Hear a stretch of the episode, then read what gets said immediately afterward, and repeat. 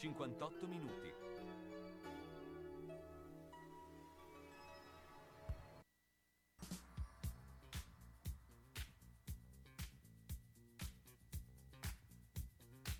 Carlo Orzesco presenta Gli uni e gli altri. Chiacchierata tra amici in diretta da Radio San Luchino.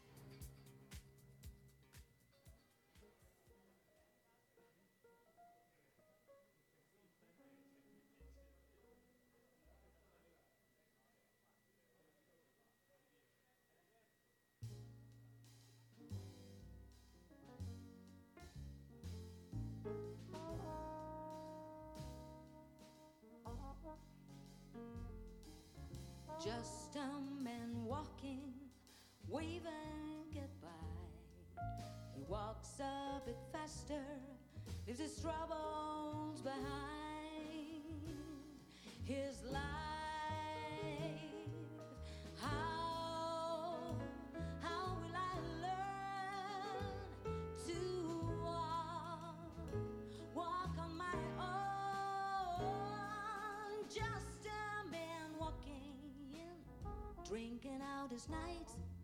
He laughs quite more often. Now his youth is behind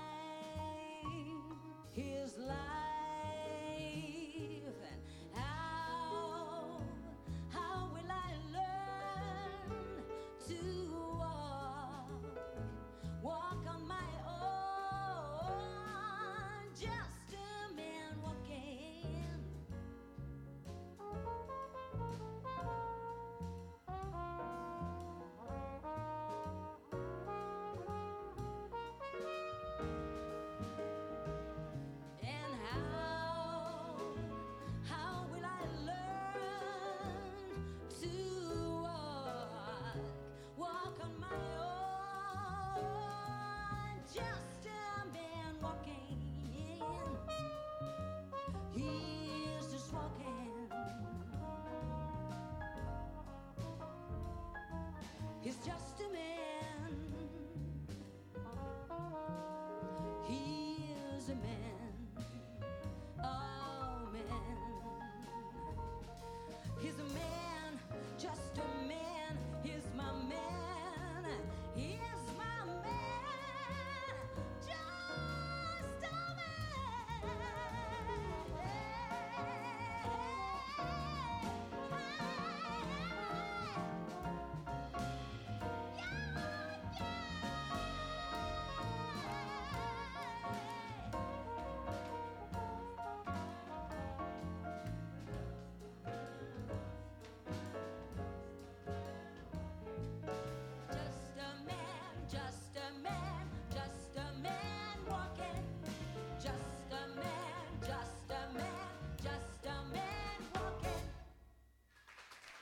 Buonasera, buonasera e con questo applauso veramente meritato eh, saluto intanto Fabrizio Cremonini eh, che eh, ci accompagna il giovedì sera in queste avventure musicali. Beh, stasera abbiamo una grande avventura eh, veramente straordinaria perché abbiamo una tra eh, le musiciste, interpreti, eh, insomma, strepitosa, perché abbiamo con noi Betty Vittori. Buonasera Betty intanto. Ciao Carlo, buonasera a tutti. Ciao Betty, buonasera, buonasera, Ciao. complimenti perché ci hai regalato delle emozioni già subito in partenza. Quindi già partire così con noi di questi giovedì siamo sempre eh, amanti della musica e dell'arte, della qualità e del talento e quindi chi meglio di te potevi inaugurare questo giovedì sera. Complimenti sempre. Madonna, grazie. Anche grazie per- dell'invito, comunque mi ha fatto veramente piacere. Anche perché questo fa parte di un ultimo tuo lavoro. eh, insomma, intanto partiamo da lì. Solitamente eh, partiamo da- da- dalla storia, però eh, siccome questo è proprio eh, fresco questo lavoro, anche molto coraggioso, perché in questo periodo insomma eh, uscire con eh, dei dischi insomma ci vuole eh, oltre che grande passione anche un po' di, di- di incoscienza, no? tutto sommato. Eh, ecco, raccontaci come nasce e soprattutto come, come, eh, che accompagneremo tutta la serata. Allora, intanto questo brano qui, Walking Man, in realtà fa parte dell'album precedente di qualche anno fa, che Sì. è un, um, un album che abbiamo registrato dal vivo eh, sul terrazzo di casa. Un Ecco. po' ci siamo rifatti ai Beatles senza essere i Beatles naturalmente. E, e quindi questo disco, questo brano che abbiamo ascoltato adesso, poco fa, eh, fa appunto parte di questo vinile che si chiama Boats on the Terrace, le barche in terrazza, Certo. eh, perché eh, così ho un po' la mania di scrivere i testi e poi fare delle barchette di carta che poi sono state appese nel salotto di casa. E allora l'abbiamo intitolato in questo modo. Beh, comunque Eh. devo dire, un- è suggestivo, fa effetto. eh, complimenti veramente. Senti, ma una domanda proprio da cantautrice, no? Ma nasce prima la musica o il testo? Visto che in questo testo è molto profondo, molto intenso, però ha un'altrettanto eh, musicalità suggestiva, quindi viene da domandare da cosa sei partita in questo brano, ma in generale da cosa parti? Ma eh, in generale ho sperimentato entrambe le cose, anzi le tre cose. Prima il testo, poi la musica, prima la musica e poi il testo e a volte anche contemporaneamente. Ehm, in realtà Walking Man è uno di quei pezzi che è nato contemporaneamente. Eh, di solito scrivo la, no- la notte. Eh, la notte, Eh, è vero, la notte eh, porta consiglio. La notte porta consiglio, poi La adesso que- questo brano è, proprio un, un brano da sonorità notturne, proprio di quei brani proprio che nella notte che eh, chiudi gli occhi, vedi il cielo, le stelle e sogni, quindi veramente è un brano da grande sonorità notturna e la, la notte aiuta tanto, veramente. Ecco, ma Sì, eh, no, eh, beh, insomma, eh, come nasci come musicista? Perché eh, nella tua biogra- biografia si parla di un adolescente con un'amica d'infanzia, ma Sì. è, è proprio così? È nato proprio così. Diciamo che ho sempre avuto un po' il pallino per la musica. Mia madre cantava, eh, quindi in casa quando ero bambina c'erano vari canzonieri. Lei non cantava più naturalmente, ma eh, c'erano questi canzonieri, vecchi dischi che aveva lasciato mio padre di jazz.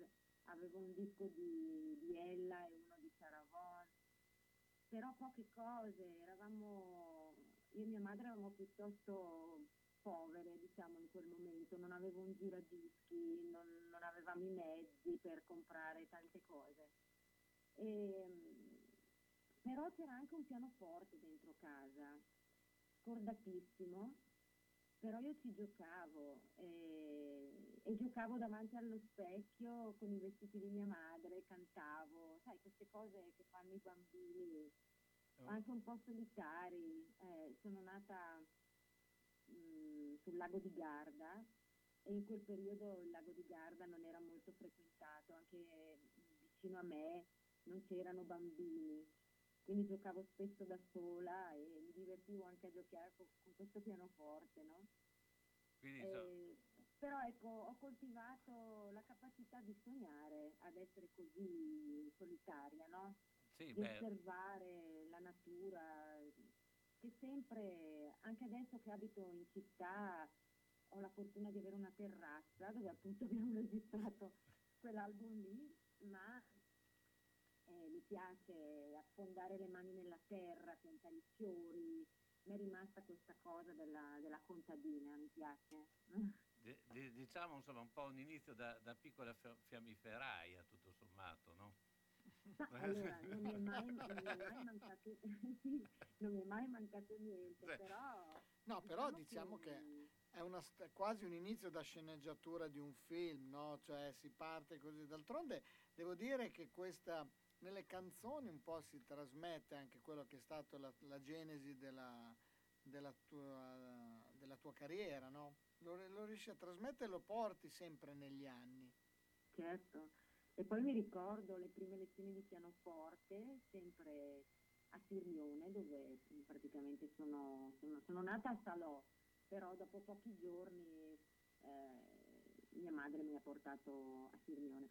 Anche lì avevo conosciuto questa signora che dava lezioni di pianoforte, ero piccola, avevo cominciato insomma, a mostrare questo interesse piuttosto forte per la musica. E poi vabbè, fatale l'incontro con la mia amica Nina che adesso vive negli Stati Uniti, però con lei si andava in giro con la chitarra, sui vari puntini del lago, a cantare. Insomma. Senti, ma la tua amica Mina adesso, oltre a vivere negli Stati Uniti e portare un nome che Sì. in Italia è sinonimo artistico, cosa fa nella vita adesso?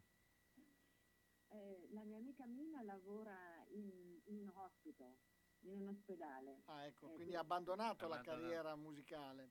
Sì, sì, è stata una, diciamo, una cosa estemporanea della nostra adolescenza. In realtà pensavo eh, sarebbe rimasta così anche per me, non avevo ambizioni di calcare palcoscenici o altro, mi piaceva solo cantare e, e mi piaceva la musica.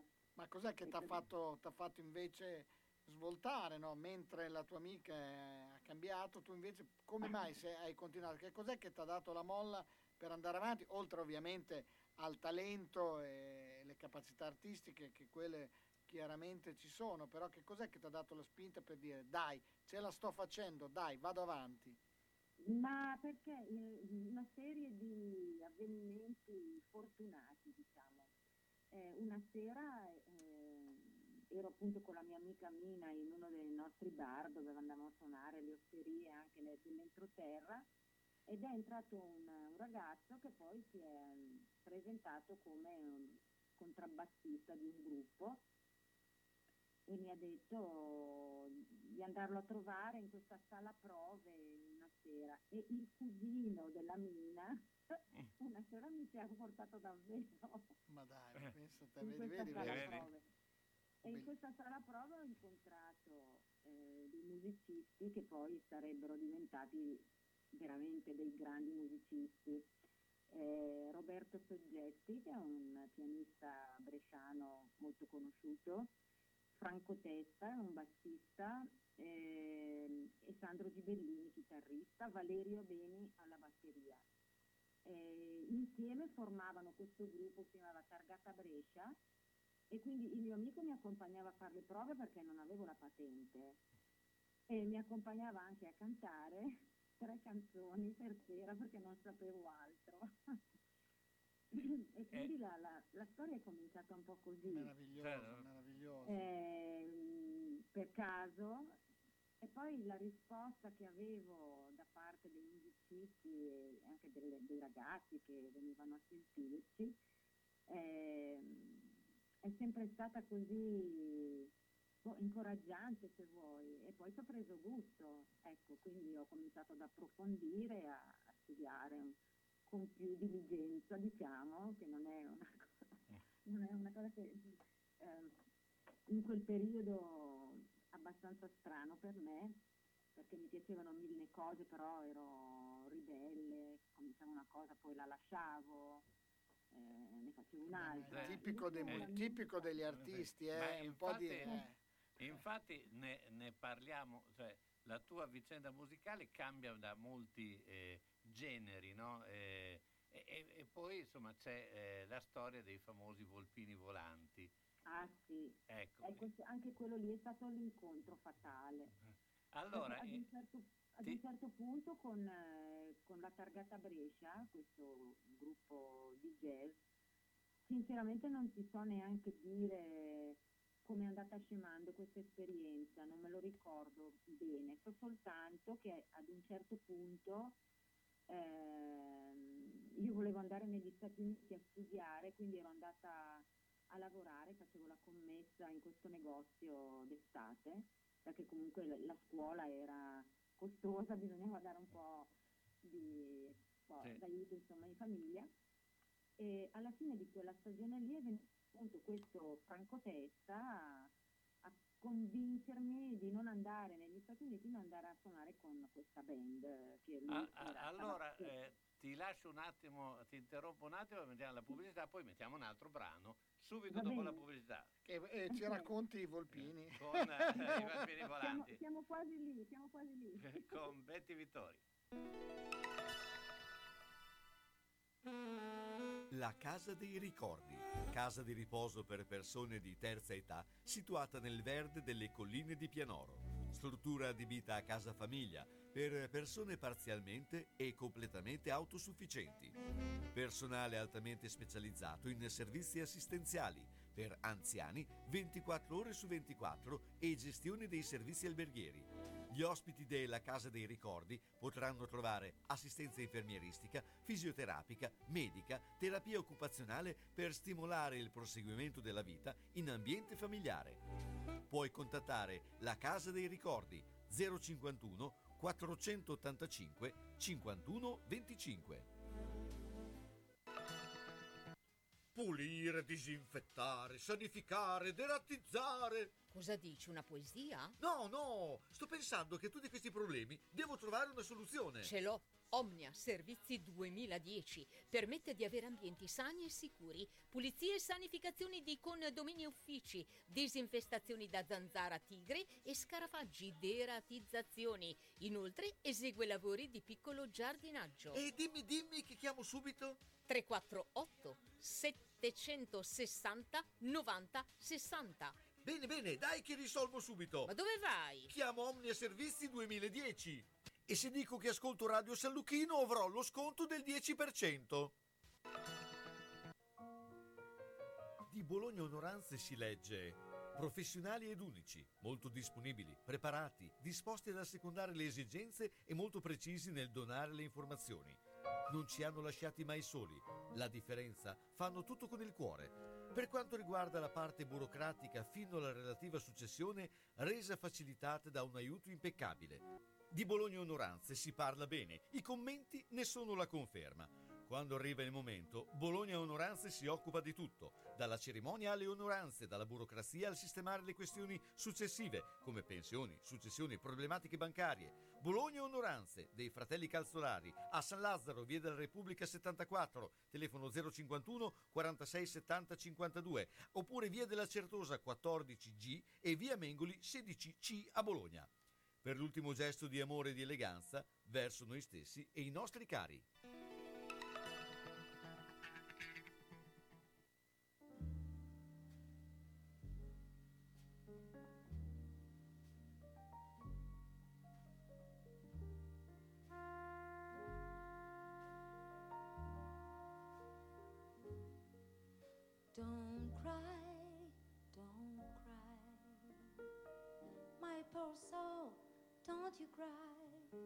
Hours ago, long time ago, was a piece of stone. You gave me light, gave me freedom, sent the way to my perceptions. That's why.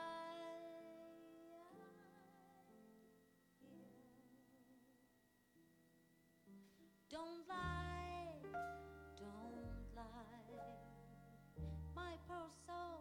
please don't lie. Few hours ago,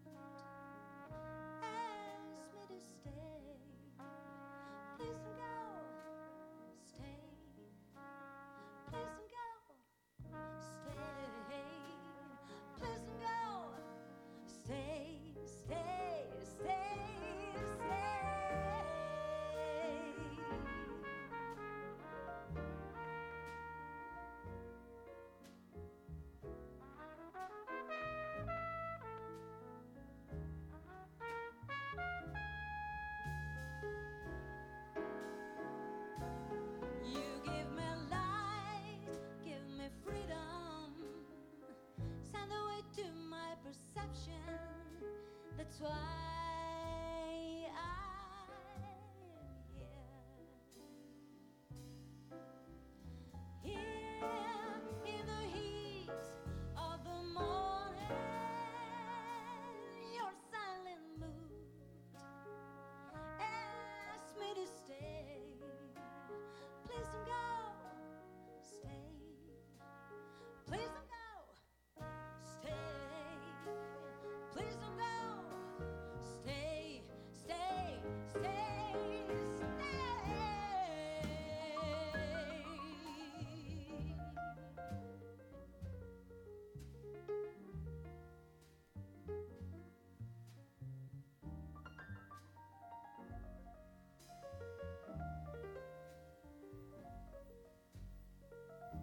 Ed eccoci qui. Allora, eh, beh, insomma, siamo andati in un altro bellissimo brano. eh, insomma, eh, ci dispiace sempre un po' eh, eh, chiuderlo un po', però ovviamente se no non eh, riusciamo a, fare, Certo. a farti parlare. Ma parlavamo insomma di questi volpini volanti perché il nome già aveva un po' colpito l'attenzione, no?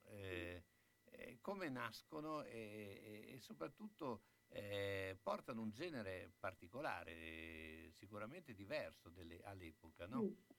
Ma eh, infatti ti stavo dicendo che ci siamo anche lì conosciuti per caso, no? Eh, alla fine, mh, per farla breve, insomma, ehm, vado in questa, mh, a cercare lavoro proprio in questa orchestra che girava per l'Europa in quel periodo. E, mh, perché mh, ero rimasta senza, senza lavoro e, e non sapevo proprio che cosa fare della mia vita, sapevo che stavano cercando una vocalist in questa orchestra. E in questa orchestra ho conosciuto i due gemelli, Beppe e Piero, che poi appunto sarebbero diventati rispettivamente batterista e chitarrista dei Volpini Volanti. Abbiamo avuto un periodo avventuroso di case, traslochi, e, e siamo andati a vivere in campagna per cominciare a, a mettere insieme qualcosa, no? a cercare mm, qualcosa di un modo nostro per poter eh, esprimere eh, la nostra musica proprio. E, e niente, anche lì, sempre per una serie di fortunate coincidenze, ci siamo ritrovati a Milano a suonare questo locale che si chiamava Il Magia, ci ha sentito sempre per caso il, eh, il regista del programma Mr. Fantasy che ci ha voluto nella sua trasmissione e da lì insomma, la possibilità di avere un contratto discografico, abbiamo conosciuto Alberto Fortis, siamo andati in tournée con lui, siamo diventati molto amici, il suo produttore è diventato il nostro, insomma tutte questi- queste vite mescolate che poi si sono Perché messe in equilibrio. Perché io mi ricordo, poi guardando anche nelle eh, varie videoteche, cioè, eh, Carlo Massarini era molto, cioè, eh, Era molto sem- avanti, era molto eh, creativo, sempre era molto avanti. raccontato no, de- della vostra musica. Eh, c'era quella, appunto, la trasmissione Mr. Fantasy, per chi se lo ricorda, che eh, era un po' rivolta proprio agli amanti delle novità musicali, no? E, e- e voi eravate molto programmati all'epoca. Sì, eh, diciamo che è stato il primo pro- programma di videoclip che È vero, è vero, è vero. è stato realizzato qui in Italia, quindi c'erano, c'erano anche i, ehm, il gruppo italiano in quel programma lì. Eh, ed è stato anche un periodo molto divertente perché andavamo tutte le mattine alla RAI a cercare vestiti e cose per fare questi video, è stato molto divertente quel, quel periodo. E poi naturalmente per me una grande scuola, no? palestra, ho imparato tante cose. Eh, mi piaceva stare ad osservare, guardare chi ne sapeva più di me. Eh, è stata una bella scuola Ma- e lì ho ecco, conosciuto ma- poi tanti musicisti. Ma, ma tu come ti sentivi nel ruolo di frontman? Cioè praticamente... eh, eh, Ma non mi sono mai sentita una frontman io con, con i miei amici, perché mm, erano musicisti ma erano anche amici e sempre poi ho, ho sempre vissuto la band in quel modo lì, anche quando eh, ho, ho iniziato a suonare con altri musicisti. Devo essere amica di queste persone mm, mm, per potermi divertire, stare bene, rilassati, perché mm, per me non è facile stare davanti ad un pubblico. Addirittura, Mm. no, pensavo invece il contrario. No, mi diverto, mi piace molto, però diciamo che per una persona come me, che nasce eh, piuttosto timida e solitaria, non, non è stato facile. Però con la musica ti trasformi, quando puoi raccontare la tua arte ti trasformi, perché comunque hai una personalità e una dimestichezza nel movimento, in sce- eh, movimento scenico che non fa trasparire una certa timidezza, anzi, quindi l'arte forse è quello che ti dà il là per poter affrontare poi il pubblico. Sì, è possibile, ma anche questa cosa di essere amica degli musicisti, no? Mi sento protetta. È vero, è vero. dire. Senti, ma i, Vo- i Vo- i Volpini poi la loro storia come è terminata? Ma è, è terminata perché al momento di rinnovare il contratto io mi sono accorta di aspettare un figlio e quindi ho messo davanti questa cosa a tutto, no? Beh, che è giusto, Quindi- mi sembra corretto, mi sembra una, una scelta dovuta. Ma eh, per me mm, è stata una cosa, una scelta importante. Ah, certo. Sono cresciuta senza mio padre, quindi volevo che mio figlio avesse una famiglia vera. ecco. Certo. Quindi per me è stato molto importante quello. E, e poi, ma con l'idea comunque di, di ritornare, no? Di ritrovarmi con i ragazzi. E poi invece succede qualcosa sempre nella vita che non, non conforta i tuoi sogni, i tuoi progetti, no? I cambiamenti. E quindi ci siamo un po' persi di vista. Diciamo che l'anno sabbatico che volevo prendermi è durato di più e quindi i ragazzi si sono un po' dati da fare in, in altro modo, nel senso, sempre rimanendo nella- nell'ambito musicale, perché comunque loro erano, erano dei grandissimi musicisti, grandissimi, veramente. E quindi ci siamo un po' persi. Eh, Forse eri tu il collante del gruppo, forse alla fine eri tu il collante del gruppo. Ma no, ma no, non credo, sai, è, è- è proprio una serie di, anche qui è sempre la vita che ci si mette di mezzo, no? Succedono delle cose e anche loro sono stati costretti a fare delle scelte. Eh, Beppe Piero, per esempio, si sono trasferiti negli Stati Uniti a vivere, quindi questo ha reso poi più complicato. certo. Sai, allora non è che ci fossero internet e Ah, certo, Dropbox, assolutamente no. queste cose. assolutamente Eh. no. Al- E al- poi io ho avuto altri due figli. eh, ma hanno seguito le tue orme, i tuoi figli eh, musicali o no? allora, diciamo, uno di loro sì, si sta impegnando a scrivere, scrive col computer, fa delle cose particolari, mh, molto lontane da me, però mi piacciono. È molto bravo a programmare le batterie, fa delle batterie, delle batterie splendide. Però io lascio che lui faccia il suo percorso, nel senso che mh, non mi intrometto, ascolto, eh, se mi chiede quello che penso glielo dico, ma mi piace che i miei figli vadano con le loro gambe, Certo. sempre è stato così. Invece gli altri due hanno fatto dei percorsi artistici ma eh, diversi. Eh, il mio primo figlio ha frequentato il liceo artistico e mia figlia eh, l'istituto d'arte, però fanno altro nella vita. E quindi, allora ti chiedo un altro eh, momento di sosta e, e quindi andiamo con la pubblicità e dopo con un altro Ok. brano.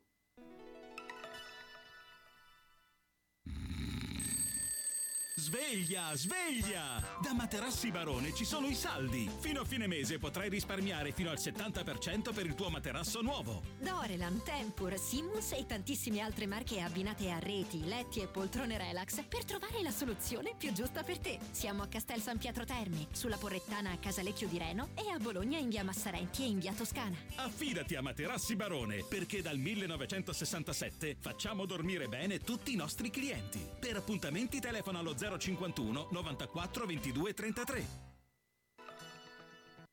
Grandi taglie, grandi sconti. Da Io Donna e Brugi Shop grandissimi sconti su tutti i nuovi arrivi. Voce del verbo colore, voce del verbo comodità. Giacche primavera 8 colori 39,90 euro.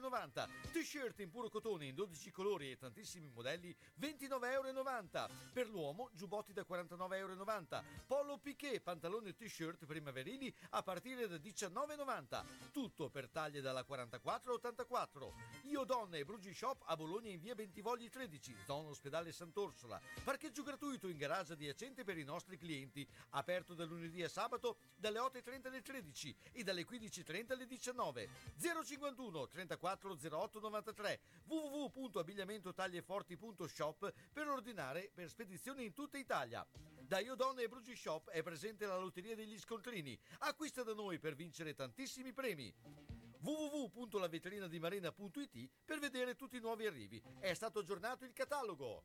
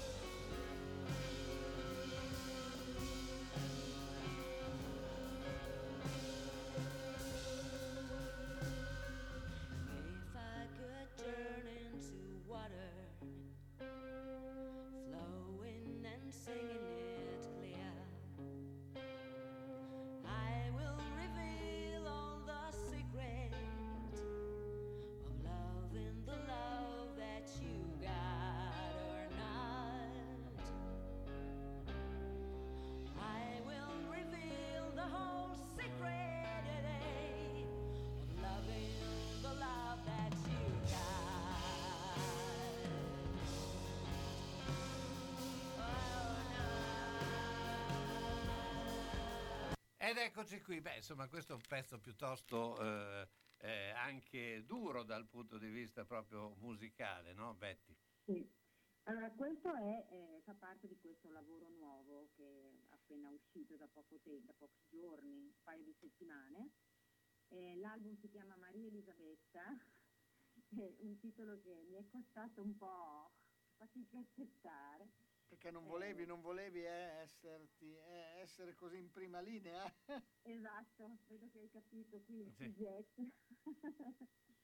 Ehm, però alla fine eh, penso che Stefano Castagna, che è il produttore di questo disco e che ha insistito per questo titolo, alla fine abbia fatto bene, perché mh, probabilmente questo è il disco che più mi rappresenta, o meglio, che meglio rappresenta quello che sono diventate, quello che sono adesso.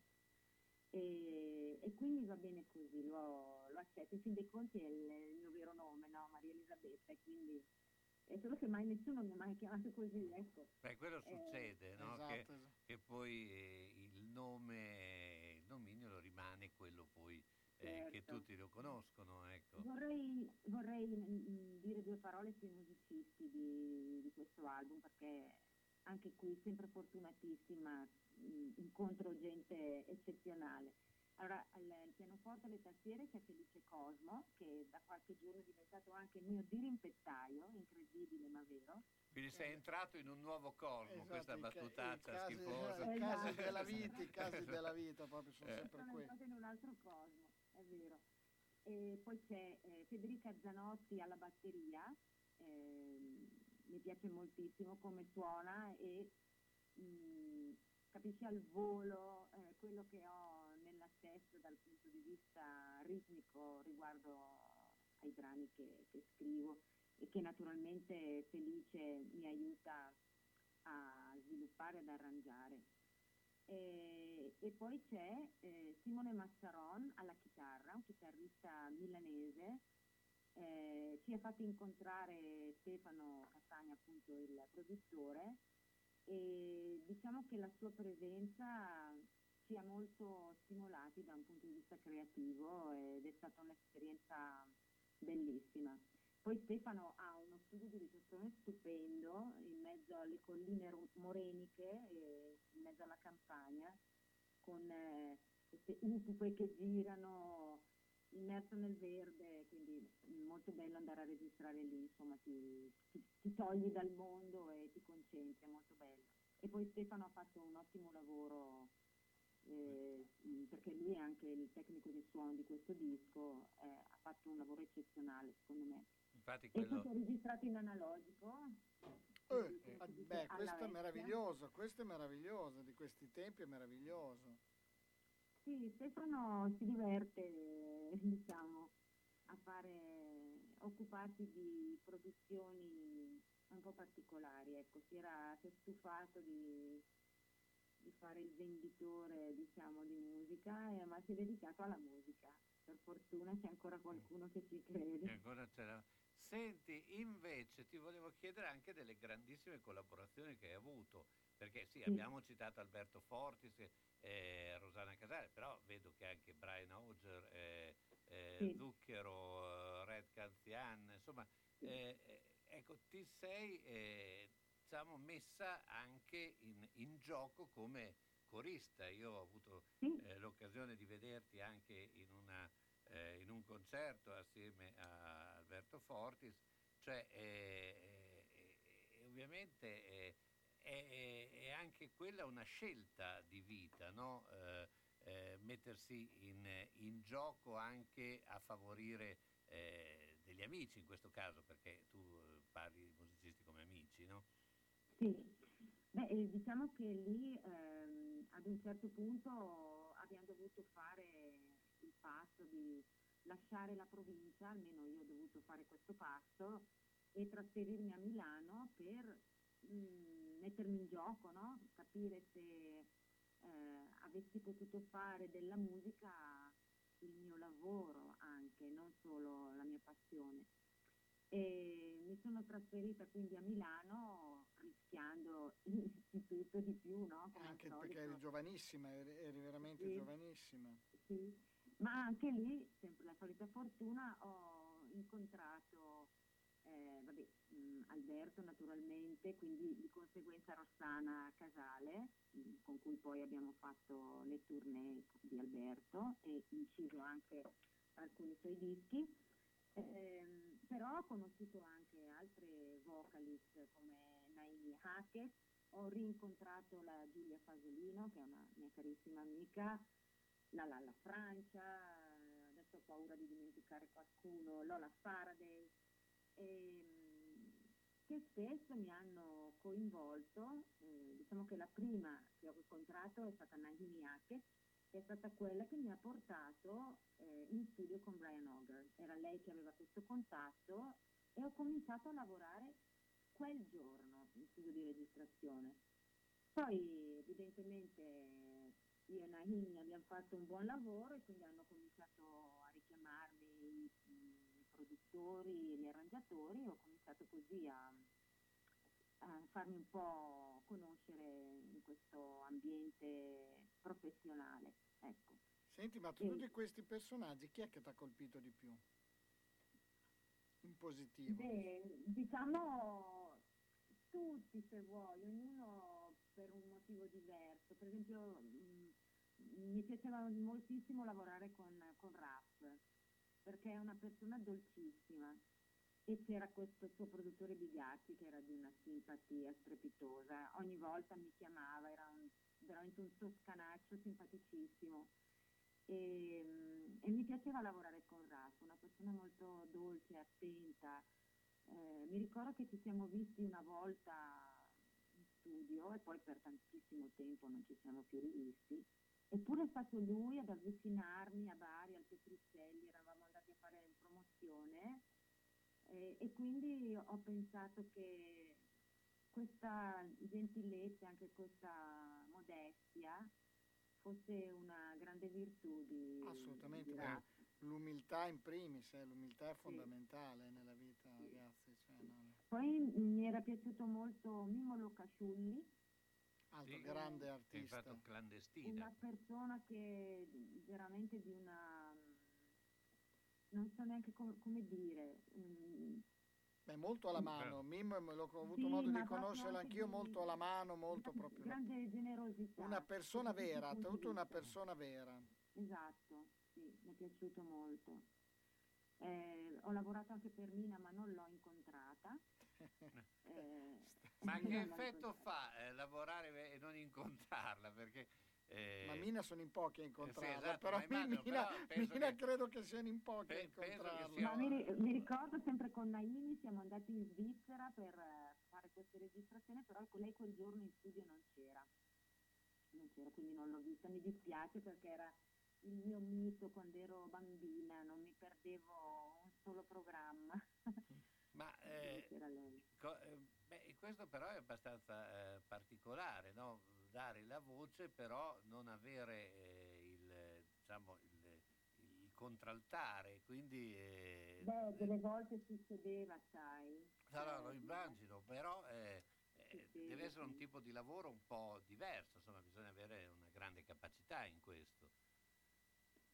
Mm, beh, sai, c'è comunque c'è chi ti dà indicazioni, c'è la- la- l'arrangiatore, Ah, certo. quindi tu sai esattamente, che loro ti dicono cosa devi fare, cosa, cosa vogliono da te.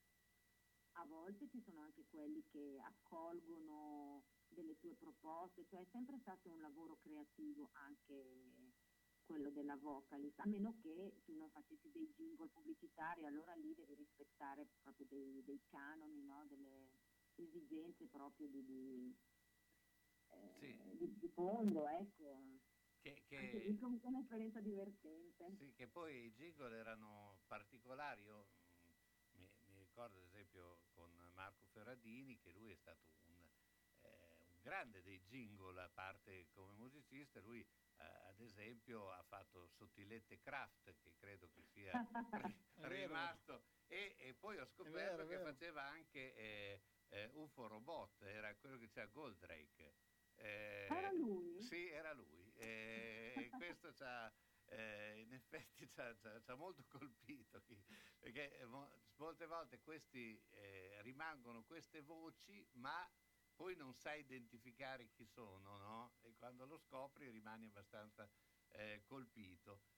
Beh, Eh, diciamo allora ti svelerò che io ero Spumante Martini. Spumante Martini, Dai, cavolo, grande, grandissima. e- il famoso Fanta- Spumante Martini, adesso lo cerchiamo. Esatto. September Morn mi ricordo. E, e questi jingle, eh, questo di eh, September Morn e, e anche Ciocoblocco Nestlé, ah, beh. c'era lo zampino di Sergio Caputo. Addirittura. che Ok, quindi cioè, erano prodotti veramente eccezionali. Beh, la qualità si sentiva e Sì. comunque la percepivi la qualità anche in questo. eh. Vado, Eh sì, diciamo che a quei tempi chi eh, gestiva, chi arrivava lì, insomma, non arrivava proprio soltanto per fortunaccia, ecco, qualcosa ne sapeva eh, e sicuramente Sergio era uno di quelli, cioè una persona molto creativa, molto creativa. Poi vabbè, ho avuto la fortuna di conoscere Franco Mussida, che per me è veramente un grande. certo, Mm. premiato Tu hai fatto una tournée con la PFM, hai fatto una tournée, no? Se non ricordo male. Eh, no, no, no, io non sono mai andata in tournée Ah, con la solo, solo in studio, solo in studio? In studio sì, ci siamo visti, eh, in occasione anche del- di un disco che ha registrato Rossana Casale con, eh, con loro come musicisti, e anche, credo anche come produttori del disco di Roxy. Cioè, Allora- insomma, sono pass- passato un po' di tempo, non è, non è proprio così. Allora vi, vi chiedo un altro eh, attimo perché c'è ancora pubblicità con un altro brano. E Ah, di- scusami, beh, di- volevo dirti una cosa rispetto a questo brano che abbiamo ascoltato. Posso? O vuoi che lo faccia dopo? Facciamolo dopo che così vediamo subito pubblicità. Ok. Senti che roba che ti dico.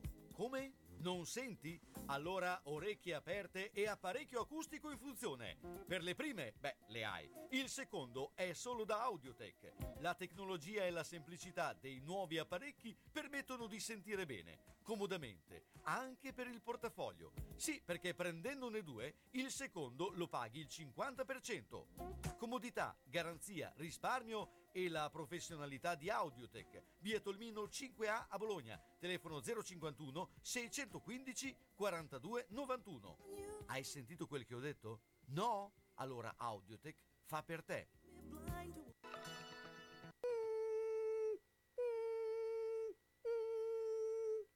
Ma cos'è?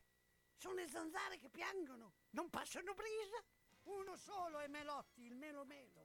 Serramenti, infissi, finestre in PVC, porte blindate e i leder stand for. Via Emile Ponente 252 Quinto, telefono 3109 44. Sono in tanti? Uno solo il Melo Melo. Melotti! Se hai in casa una persona che non è più sicura nel camminare e si appoggia ai mobili e sedie, non aspettare che cada. Le cadute portano sempre delle conseguenze. Vai subito da Palmirani. Palmirani dispone di tanti tipi di bastoni, stampelle, deambulatori pieghevoli e leggeri, biciclette a tre ruote, carrozzine e piccoli scooter elettrici. Da Palmirani puoi noleggiarli oppure acquistarli. Palmirani da oltre cent'anni un'eccellenza nel territorio nella vendita e noleggio di dispositivi ortopedici e sanitari per la disabilità e la deambulazione di utenti in età avanzata nel territorio locale. Serietà, grande competenza e personalizzazione fanno di Palmirani un'azienda leader nel territorio con un'ampia gamma di prodotti. Scooter elettrici, carrozzine, biciclette, montascale, poltrone elettriche levabili, letti anche ospedalieri, materassi, deambulatori, stampelle.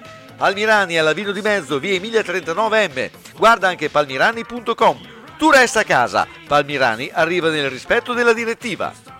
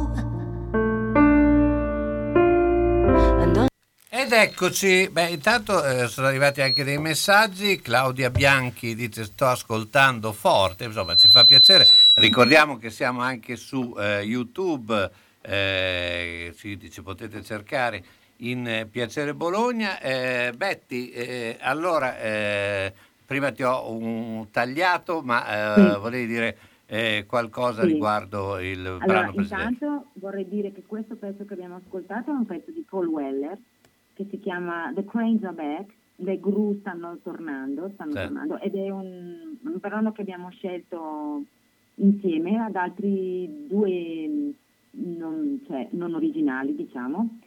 Ehm, e mi sono, cioè, abbiamo scelto questo pezzo proprio per questa mm, atmosfera un po' rarefatta, ma anche per il testo, molto Sì. bello, di speranza, no? questo ritorno delle, eh, delle gru vissuto come il ritorno di qualcosa, un ritorno alla natura, no? il fatto che Sì. ritornino le rondini o che ritornino le gru vuol dire che no, è segno di, eh, di speranza, ma anche di una natura più sana, ecco.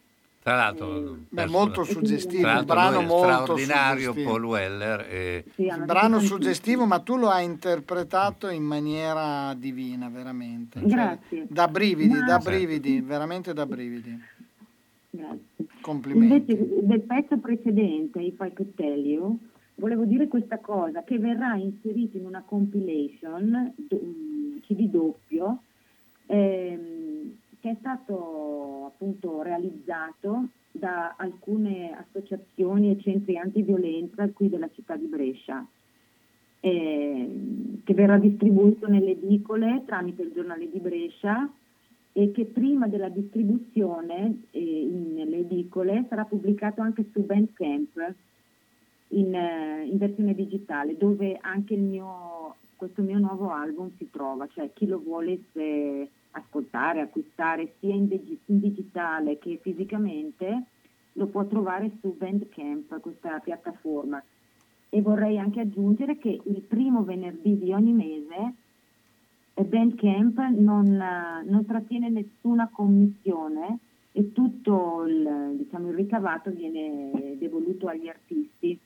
E questa iniziativa è, è iniziata, gioco di parole, la- lo scorso anno in concomitanza con eh, l'arrivo di questo virus che ha penalizzato tutti. e In modo Diciamo particolare un i gli artisti, in modo particolare gli artisti. eh. Esatto, in modo particolare gli artisti che non hanno i ristori che hanno- possono avere altre persone, altre cose, quindi non c'è, mm, non siamo una categoria, non esistiamo noi musicisti, non siamo tutelati. Eh, lo so, E quindi purtroppo è così. Eh, penso Siamo in tanti a seguire. iniziativa di Bandcamp non sia una cattiva idea, ecco. Per cui se qualcuno volesse comprare della musica lo faccia su Bandcamp e il primo venerdì del mese. Ecco, beh, il primo venerdì del mese è importante. Sarà, sarà fatto. Quindi ormai siamo a, a- a maggio, quindi sarà Sì, fra poco. Sì, sì, il primo venerdì. il di- primo venerdì di maggio. Beh, Eh. penso che sia mm, una iniziativa, tra virgolette, delicata nei confronti di noi musicisti, no? Certo. Su altre piattaforme ci danno veramente, come si può dire, le briciole. di tutto questo lavoro che facciamo, perché alla fine è davvero la nostra vita, cioè non è soltanto il fatto di potersi sostentare, no? Cioè, sì, anche perché dietro a, a una produzione eh, discografica c'è un lavoro enorme e, e, e, e, soprattutto tanta tanta gente. Oggi abbiamo elencato anche eh, tutti chi ha collaborato, eh, insomma sono tante persone che eh, per fare un prodotto che alla fine eh, dura 3 minuti e 25, esatto. cioè, eh, quindi dietro c'è veramente tanto tanto lavoro, impegno. Ma per arrivare, per arrivare a quello, come dici tu, c'è tanto lavoro, c'è lo studio che hai fatto quando eri ragazzo, c'è l'esperienza, c'è la gavetta, vero, le ore spese a scrivere, eh, c'è la tua vita. E quindi il fatto che noi musicisti, ancora oggi, a noi musicisti chiedono che lavoro facciamo, è veramente una cosa triste.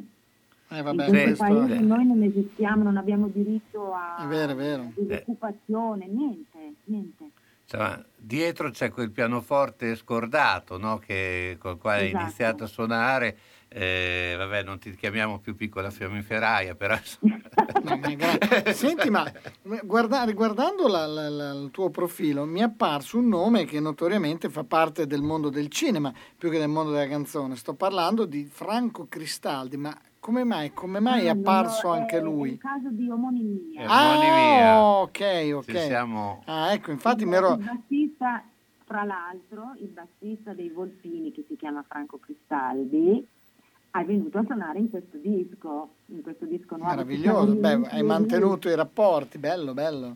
Sì, Beppe e Piero purtroppo non ci sono più.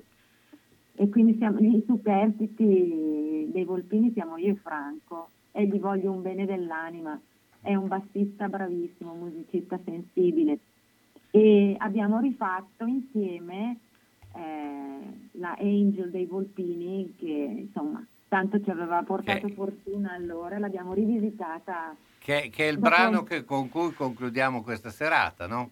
Avete, siete stati molto gentili a concludere con questo. Eh beh, era doveroso, eh, era doveroso. Almeno. Grazie. Allora, Grazie. Beh, noi siamo alla fine di questa serata, è stata eh, molto piacevole, anzi ti ringraziamo e, e, e, e, se mai... Cioè, ci risentiremo se tu sei d'accordo. Sì, per, per e vi fa- minaccio anche con una promessa che se quando e se riaprirà no, no, no, no, togli il se, quando, riaprirà, riaprirà. togli il se. Vi vengo a trovare, vi porto il mio CD. E noi Bravo. ti aspettiamo. Eh, ci canterai live direttamente qua. Ti, ti aspettiamo, anzi, troveremo no, forse no. anche un posto. Adesso eh, eh, ci impegniamo a trovare un posto per fare... Ci sono tante sorprese in arrivo che, appena si riparte. E io ti, noi ti ringraziamo, Betty grazie Vittori, voi, buona ragazzi, serata. Grazie, buona, ciao, serata. buona serata. Ciao, ciao, ciao. A presto, grazie. Ciao, ciao.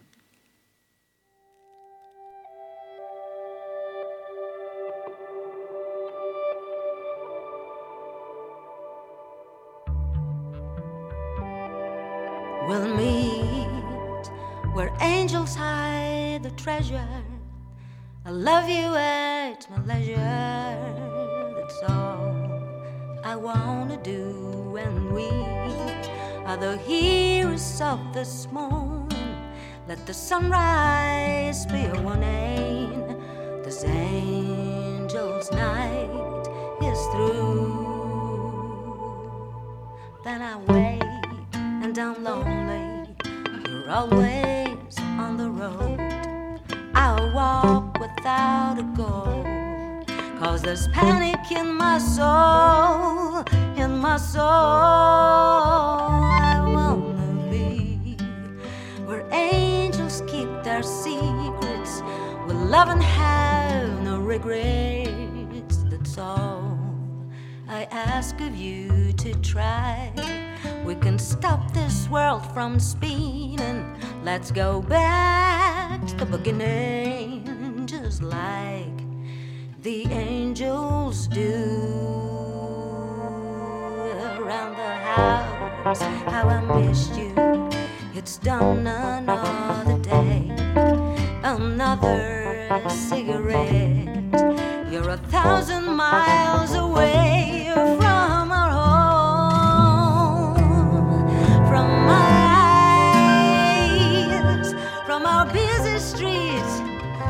where my angel flies away, away. I wanna be where angels hide the treasure. I love you at my leisure. That's all I wanna do. Cause we are the heroes of this morning. Let the sunrise be a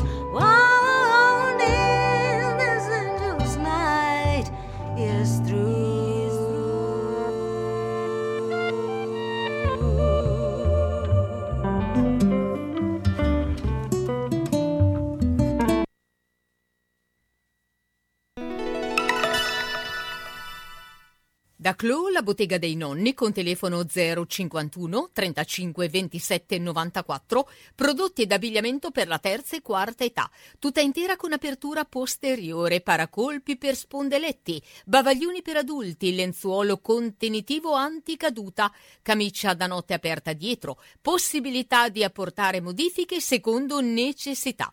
Inoltre distribuzione diretta presso istituti e case di riposo e i prezzi sono economici. In più intimo e abbigliamento per tutti. Da Clo, la bottega dei nonni in via Zampieri 1 secondo a Bologna, zona bolognina, telefono 051 35 27 94.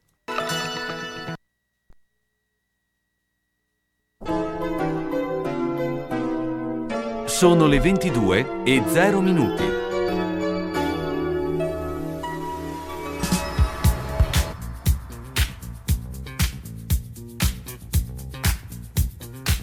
Carlo Orzesco presenta Gli uni e gli altri. Chiacchierata tra amici in diretta da Radio San Luchino.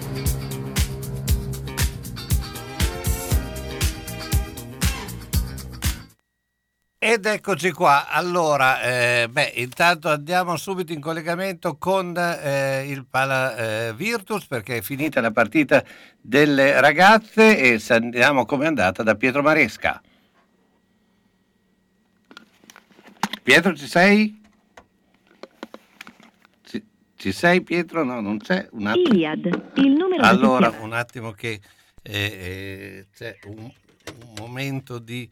eh, lo richiamiamo, allora intanto mettiamo un, un piccolo stacco e perché andiamo a eh, trovare eh, Pietro eh, direttamente.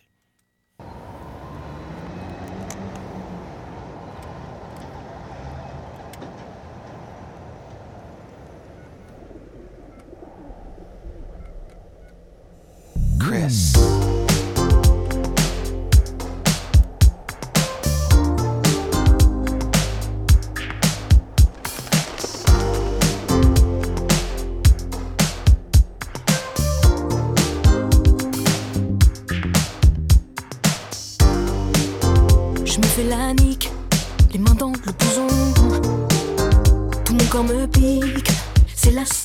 Eccolo qua, allora Pietro ci sei?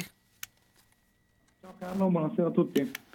Buonasera Pietro, allora raccontaci com'è andata la partita.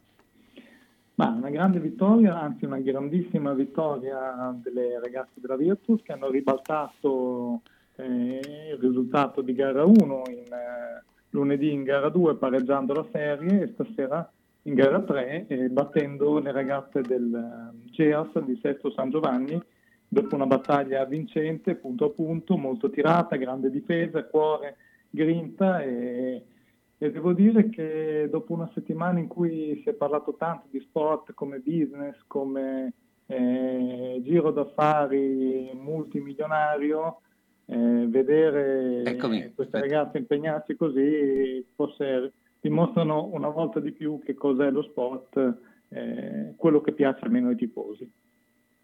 Ecco, allora, eh, dopo questa vittoria eh, cosa succede? Succede che mh, adesso si affronta mh, in semifinale Venezia, che è una delle favorite per il titolo, sarà ovviamente durissima, Ehm, se non erro si dovrebbe cominciare la serie domenica proprio in casa a Bologna, eh, però dovrei controllare perché eh, col calendario non si, non si sa mai, eh, per cui ricordiamo è il campionato di Serie A di basket femminile, secondo anno per le ragazze della Virtus, quindi un grandissimo risultato. Beh, insomma, un grandissimo risultato, quindi eh, beh, noi eh, ci sentiamo a questo punto sabato come di consueto anche Certo. per eh, eh, commentare e insomma prepresentare la prossima partita. Quindi Virtus eh, che passa al turno e Virtus che va verso eh, la semifinale. Grazie ancora Pietro, buona Grazie voi, serata. Grazie. Buona serata. Mentre adesso andiamo da Luciano Manfredi. Ciao Luciano, buonasera. Ciao Carlo, buonasera a tutti. Beh, allora è, è il momento appunto di parlare anche di ehm, eh, triathlon e, e di eh, attività di lunga ehm, percorrenza. Eh, beh, c'è stato un caso eh, in questa settimana che ha un po' colpito, ma che eh, insomma si cerca sempre poi eh, di trovare scandalismo eh, in tutti i sensi, cioè eh, il famoso doping meccanico, no? insomma, se, eh, che eh, insomma, po- diciamo che forse diventa anche abbastanza improponibile per soprattutto corse di lunga durata, insomma se tu hai un motorino dentro una bicicletta, insomma prima, o dopo si vede, ecco, non, eh, ogni tanto poi eh, perde dei colpi, insomma, però questo fa ancora discutere, no? Sì, mh, cre- credo che ci sia un po', come dicevi tu giustamente, un po' di, di gossip, nel senso che piace sempre un po' trovare lo scandalo anche dove non c'è. Eh, se ti riferisci anche al caso recente di- della bicicletta di Sì, di Roglic, Roglic. Eh, vedendo l'intero, in effetti vedendo l'intero filmato, eh, si vede che c'è qualcosa che si rompe in qualche perno della bicicletta nel, nel cambio. Lui dà, prende con, con le mani e gira, dà una spinta forte ai pedali, che essendo ormai liberi perché si era rotto un perno, cominciano a girare, eh, si vede solo nel, nel- nel filmato che poi è stato pubblicato su YouTube, si vede solo la parte finale, cioè Certo. questi, peda- questi pedali girano da soli come se fosse un, un coso meccanico, ma è tutto sommato una sorta di, potremmo definirla fake news. Certo, no, ma eh, il fatto è questo, che eh, è, è vero che eh, ci sono tanti modi per aiutarsi e, ne- e- e- e- ormai insomma le, le- le- le cronache ne sono piene, Eh, però c'è anche una... eh, eh, c'è, c'è anche molta narrazione su questo, cioè nel senso che eh, eh, gli, gli aiuti ci sono, molti se li cercano anche purtroppo eh, attraverso internet c'è un discorso di fai da te e, e questo eh, purtroppo è un fenomeno che esiste.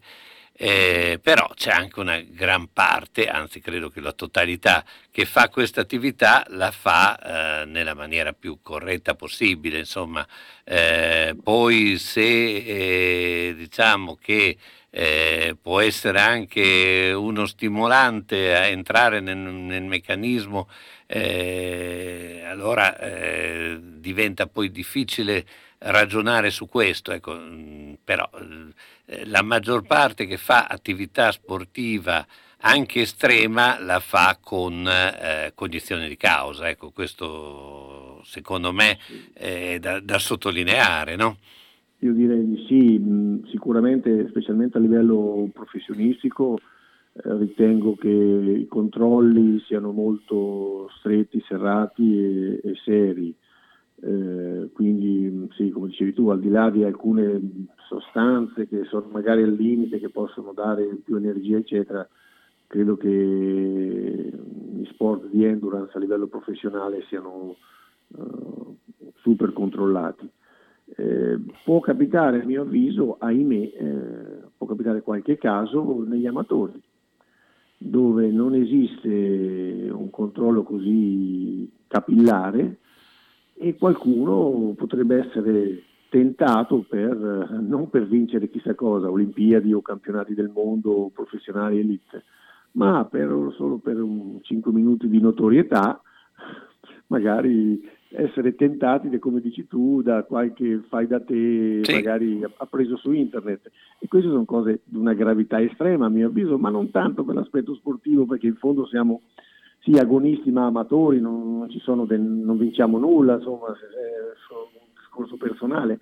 È grave per la salute, cioè, Certo. un- andare a minare, proprio specialmente noi ormai eh, age group, diciamo, attempati, che siamo o- oltre la metà della, diciamo, sono più de- che di mezza età, siamo andati oltre, e farsi del male così per eh, No, beh, minuti di notorietà è, è- direi assurdo, direi incredibile. ma anche perché ormai è iniziata questa eh, cultura della, eh, eh, della ricerca sul computer, no? Eh, dove siamo diventati tutti virologhi, siamo diventati, cioè qualsiasi cosa ci, ci sentiamo. E eh, ovviamente trovi quello che ti dà quei, i consigli eh, così eh, e vai a prendere delle cose eh, terrificanti per la tua salute. Insomma, cioè, eh, io credo che è, è importante fare attività sportiva, anche estrema, come, eh, però farla eh, con, i- nella maniera più corretta, soprattutto per se stessi. Ecco, cioè, eh, non c'è bisogno di fare intrulli, insomma, se uno ha le gambe ci riesce senza problemi eh, di altro tipo. Poi è chiaro che eh, un- eh, qualcosa, un, so, un polase eh, lo puoi prendere, insomma, la faccio Sì, per certo, darti un- un'idea, ecco, ma quello non, non- non incide.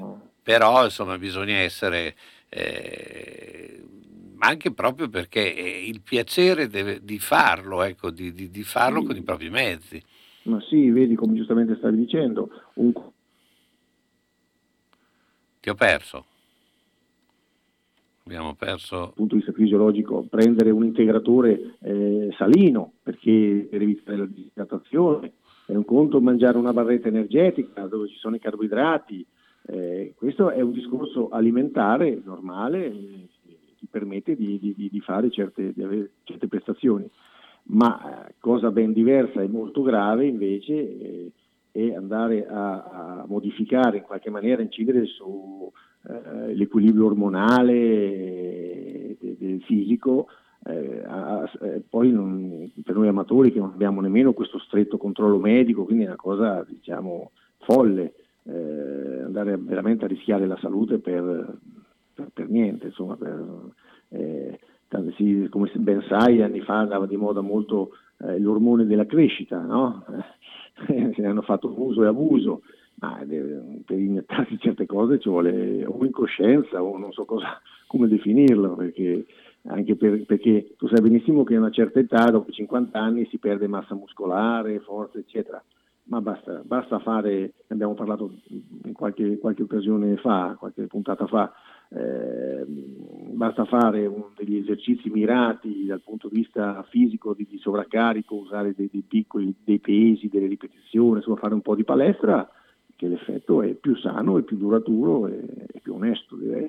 Certo, giustamente. Senti, cambia qualcosa da, eh, dopo il 26 che torniamo in eh, zona gialla? Ma sembra di sì, sembra che siano state confermate a tutt'oggi, sembra confermata, allora domenica prossima è confermato un triathlon breve sprint a Gatteo Mare, quindi già una buona notizia, alcuni, conosco alcuni miei amici triatleti qui di Bologna che sono iscritti e andranno a farle. Io non vado perché le gare così brevi non, non riesco a farle, sono troppo brevi, per me non riesco a scaldarmi, sono già finite. E, però la notizia buona, a tutt'oggi sembra eh, confermata la, la gara mezzo Ironman di, eh, di Riccione, quindi direi che questa è una buona notizia, è la prima settimana di agosto. Di- scusa, di, di maggio. Di maggio Beh, quindi allora la prossima settimana avremo qualcosa da commentare, insomma, questo... Assolutamente, assolutamente sì. sì, Eh, sì, sì. Luciano, io ti ringrazio come sempre, buonasera Luciano Manfredi. Grazie a te Carlo e. Alla macelleria storica di Marco Borgatti trovi salumi artigianali, carni italiane certificate di prima qualità, Salsiccia fresca, fatta in proprio, come i polpettoni e gli arrosti farciti. Il tutto a prezzi concorrenziali e con consegna a domicilio. Aperti tutti i giorni, dalle 7 alle 13, venerdì anche dalle 16.30 alle 19. Cerchi la carne buona? La trovi a Ponte Ronca, in via Risorgimento 408-3, alla macelleria storica di Marco Borgatti, telefono 051 75 64 17. E buona ciccia a tutti! Ahimè, Ciccio, purtroppo hai una parte di te che non si muove. Però mi hanno detto che da Massetti ha dei materassi che sono incredibili. Sai che risultati! Mazzetti, via Porretana 122 alla Croce di Casalecchio, vicino a Villa Chiara. Materassi di propria produzione, rifacimento materassi, Store Dorelan.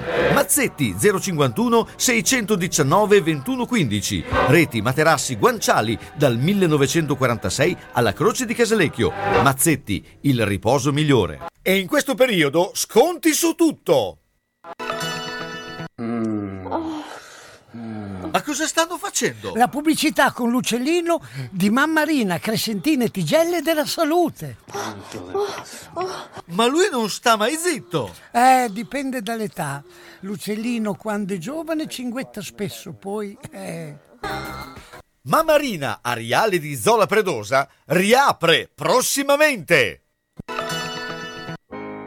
Magagnoli ad Argelato è lieto di presentarvi un'ampia gamma di camerette e bagni pratici e confortevoli, le nuove cucine living, le ambientazioni adatte alla tua casa, con nuovi colori e accostamenti che cambieranno il volto del tuo appartamento. Con il servizio su misura, stesso prezzo, arredi ogni angolo della casa, mansardo, sgabuzzino. Insomma, Magagnoli vuole per te solo il meglio. Magagnoli è ad Argelato, zona artigianale, via degli artigiani 3-5. Per la sicurezza di tutti è gradito l'appuntamento. Telefona 051 89 70 70 oppure 347 57 76 881. Magagnoli Arredamenti, da sempre il meglio.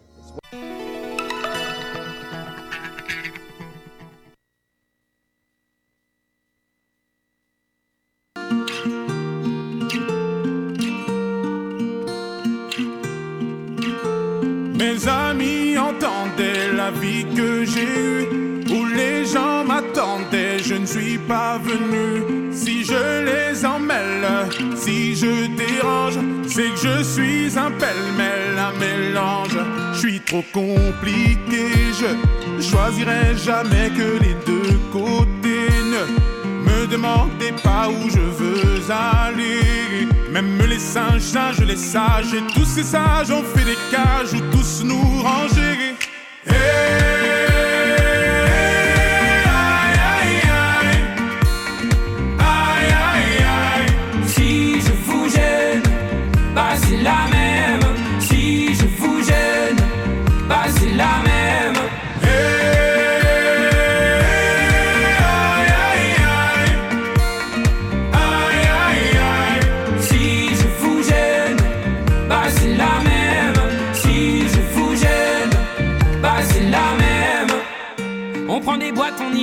Les gens qu'au jamais, jamais l'on ne comprend.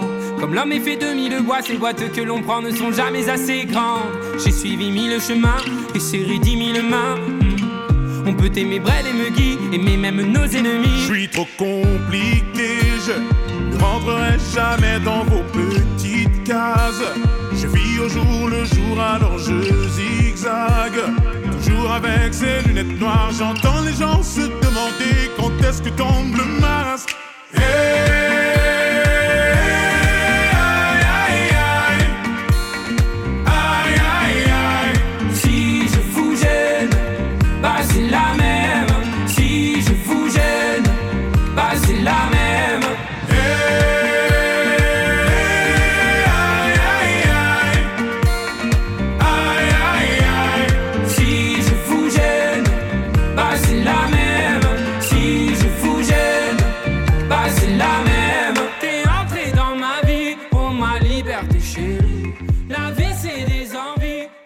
Ed ora andiamo a trovare Mauro Bassini. Ciao Mauro, intanto buona serata. Ciao Carlo, ciao a tutti. Beh, intanto la domanda che ci eh, facciamo tutti è cosa cambierà dal 26, eh, quali sono le, eh, insomma, eh, le indicazioni che hai, che, vengono, che arrivano anche a, al giornale. Eh, beh, eh, mh, c'è questa riapertura come sarà? Ma sarà un'apertura speranzosa in ulteriori misure di alleggerimento di questa cappa insostenibile che purtroppo sta penalizzando e continua a penalizzare i locali. È abbastanza sgradevole questa, questa contesa sull'orario del coprifuoco, no? cioè, ormai si sta dando un senso quasi simbolico a questo coprifuoco alle 10 di sera o a mezzanotte, insomma io francamente non ho mai votato Lega, ma mi sembra che la decisione del governo Draghi sia un grosso regalo a Salvini e ai leghisti che tutto sommato sono i soli che sostengono con grande decisione le ragioni di quella enormità di imprese che si occupano di ristorazione. Insomma, ci sono picchetti in centro in questi giorni. Ormai è evidente che eh, certe misure non hanno gli effetti desiderati. No? Oggi, I dati di oggi parlano di un aumento dei contagi, anche se poi le, i ricoveri in, in, terapia intensiva sono un po' calati. Insomma, evidentemente le cose che stiamo facendo, che stiamo sopportando, non stanno portando dei grandi risultati. Se guardiamo anche alle esperienze che sono in corso all'estero, in particolare in Inghilterra, ma mi sembra che da noi non si muova molto.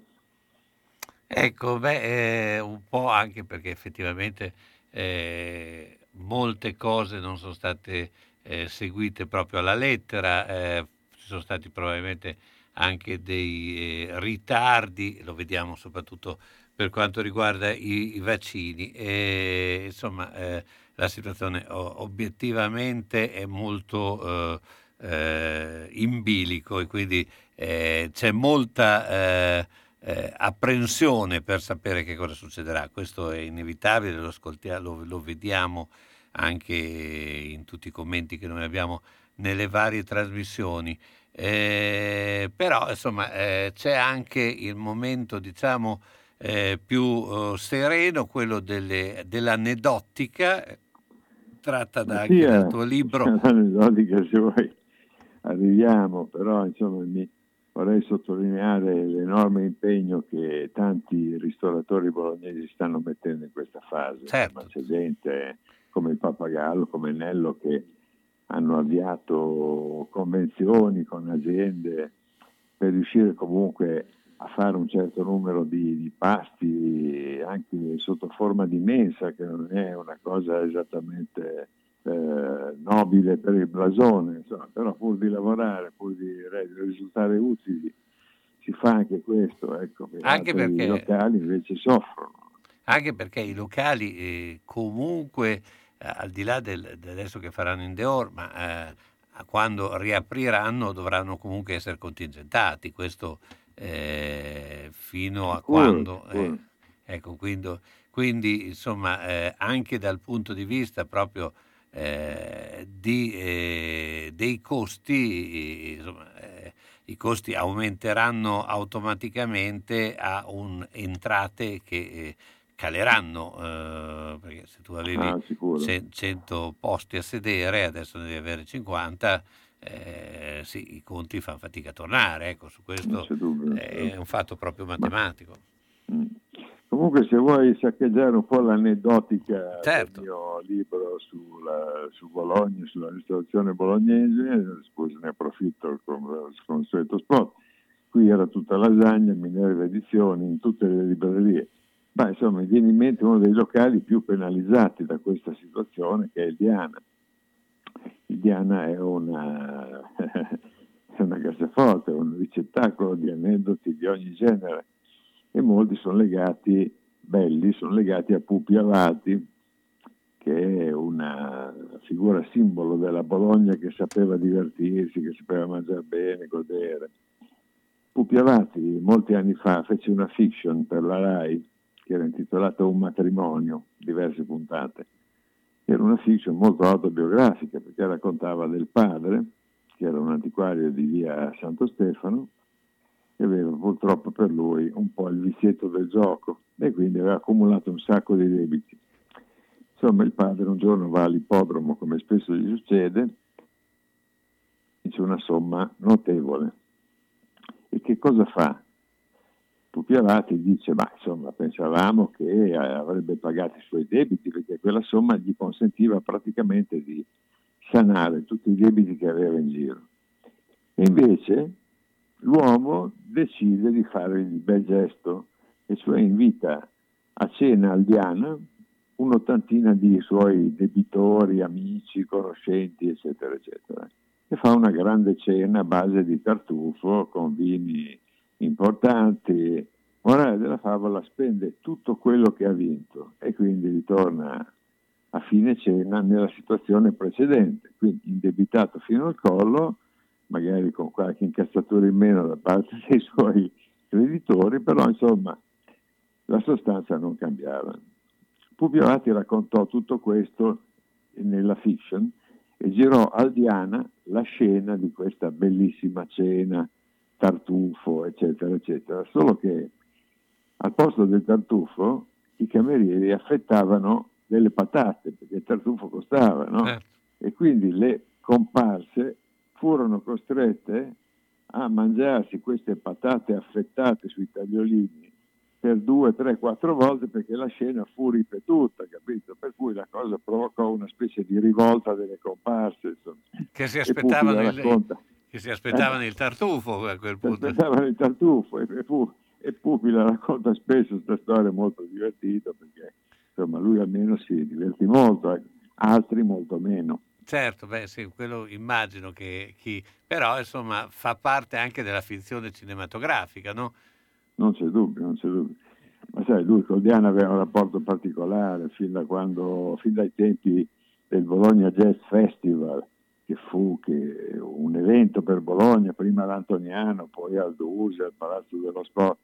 E Pupi Avati, che era, faceva parte della celebre eh, banda di jazz che rese famosi tanti bolognesi, compreso Lucio Dalla, aveva il compito di accompagnare a cena i grandi jazzisti americani che venivano qui a suonare. Allora cosa faceva? Li accompagnava al Diana, ma siccome il Diana costava, lui li accompagnava all'ingresso, li faceva entrare e poi aspettava fuori, certo. perché non aveva i soldi. Beh, insomma, era una tattica anche quella poi alla fine, insomma.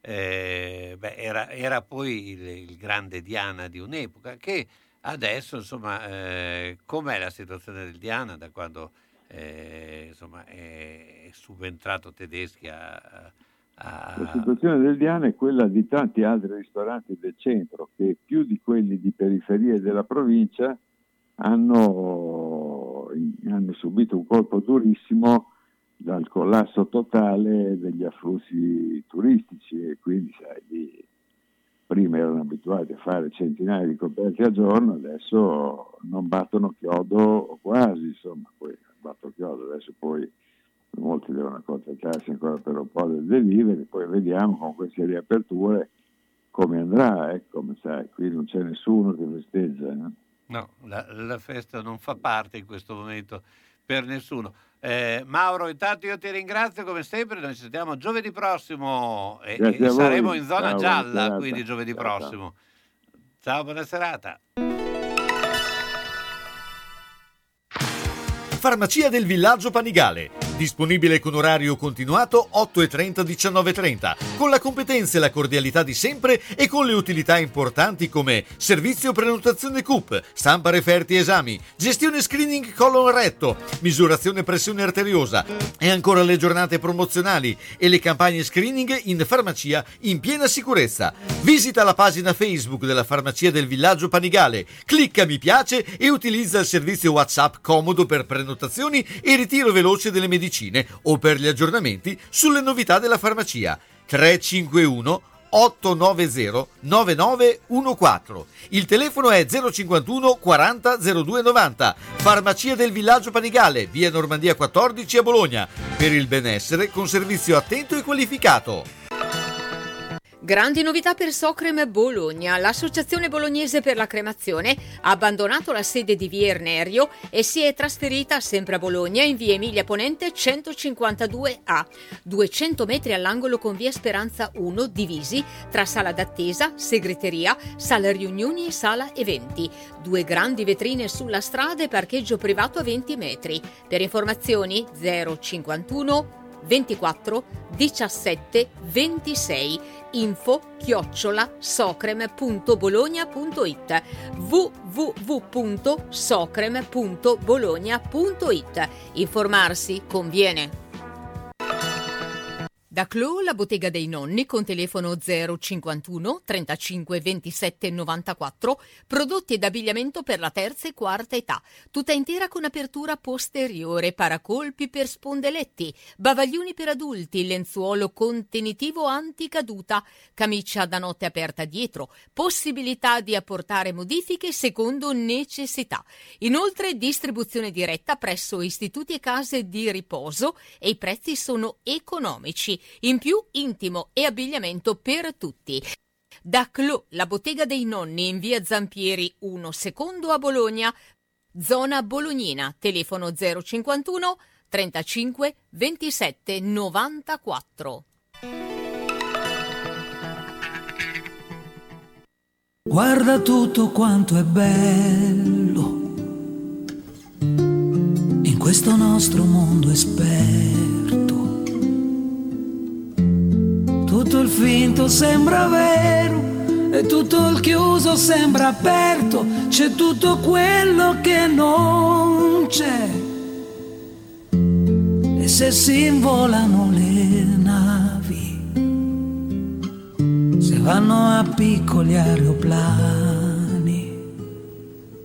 il trucco c'è ma non si vede, il trucco c'è ma è fatto bene, è specialissima magia. Ma questo circo come stanca e come pesa e come sfianca, mette tristezza e butta giù.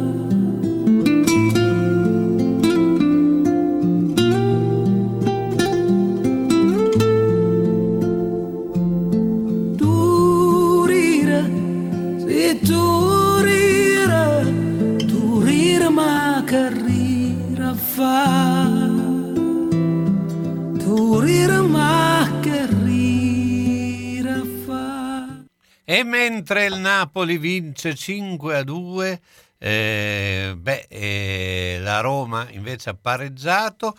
Noi andiamo da eh, Renzo Ragonesi. Ciao Renzo, intanto buona serata. Buonasera.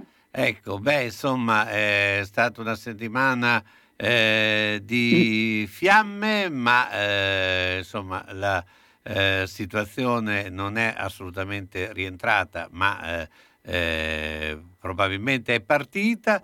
eh, poi ci saranno dei tempi, ma eh, è evidente che eh, il movimento esiste e, e anche se eh, in questo momento non è stato fermato, però eh, i, i progetti eh, credo che alla lunga, visto che è 40 anni che se ne parla, prima o poi succederanno, ma non è questo il, eh, il punto. Volevo chiederti, insomma, eh, dopo il pareggio con eh, il Torino, insomma, il Bologna ha dimostrato comunque di essere eh, un'ottima squadra. eh, insomma, tutto quello che Eh, poi avevamo ma detto vedi, è... eh, tu lo sai come io vedo il Bologna, io lo Sì, vedo appunto, molto bene, volevo- è allenato da un bravissimo allenatore, hai capito? Però contro il Torino non è che mi sia piaciuto al 100%, perché nel secondo tempo ha dato troppe occasioni da gol al Torino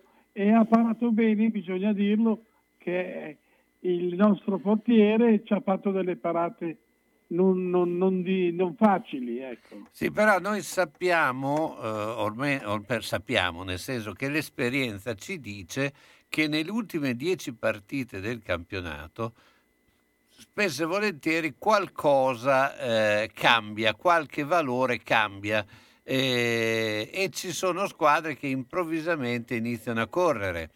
È Eh, sempre stato così. è sempre stato così e quindi eh, non ci stupiamo. Le ultime in classifica fanno dei miracoli, Eh, non lo so. eh, Ma eh, mica anche quando giocavo io. eh. Sì, quindi non ci stupiamo, dai, No, no, no. non ci stupiamo di questo perché abbiamo visto che il Cagliari improvvisamente, eh, voglia che abbia cambiato guida tecnica, però improvvisamente ha iniziato a fare punti eh, su punti. Sembrava già giù, Eh, sembrava. eh, quindi ha eh, vinto col Parma in una maniera che boh.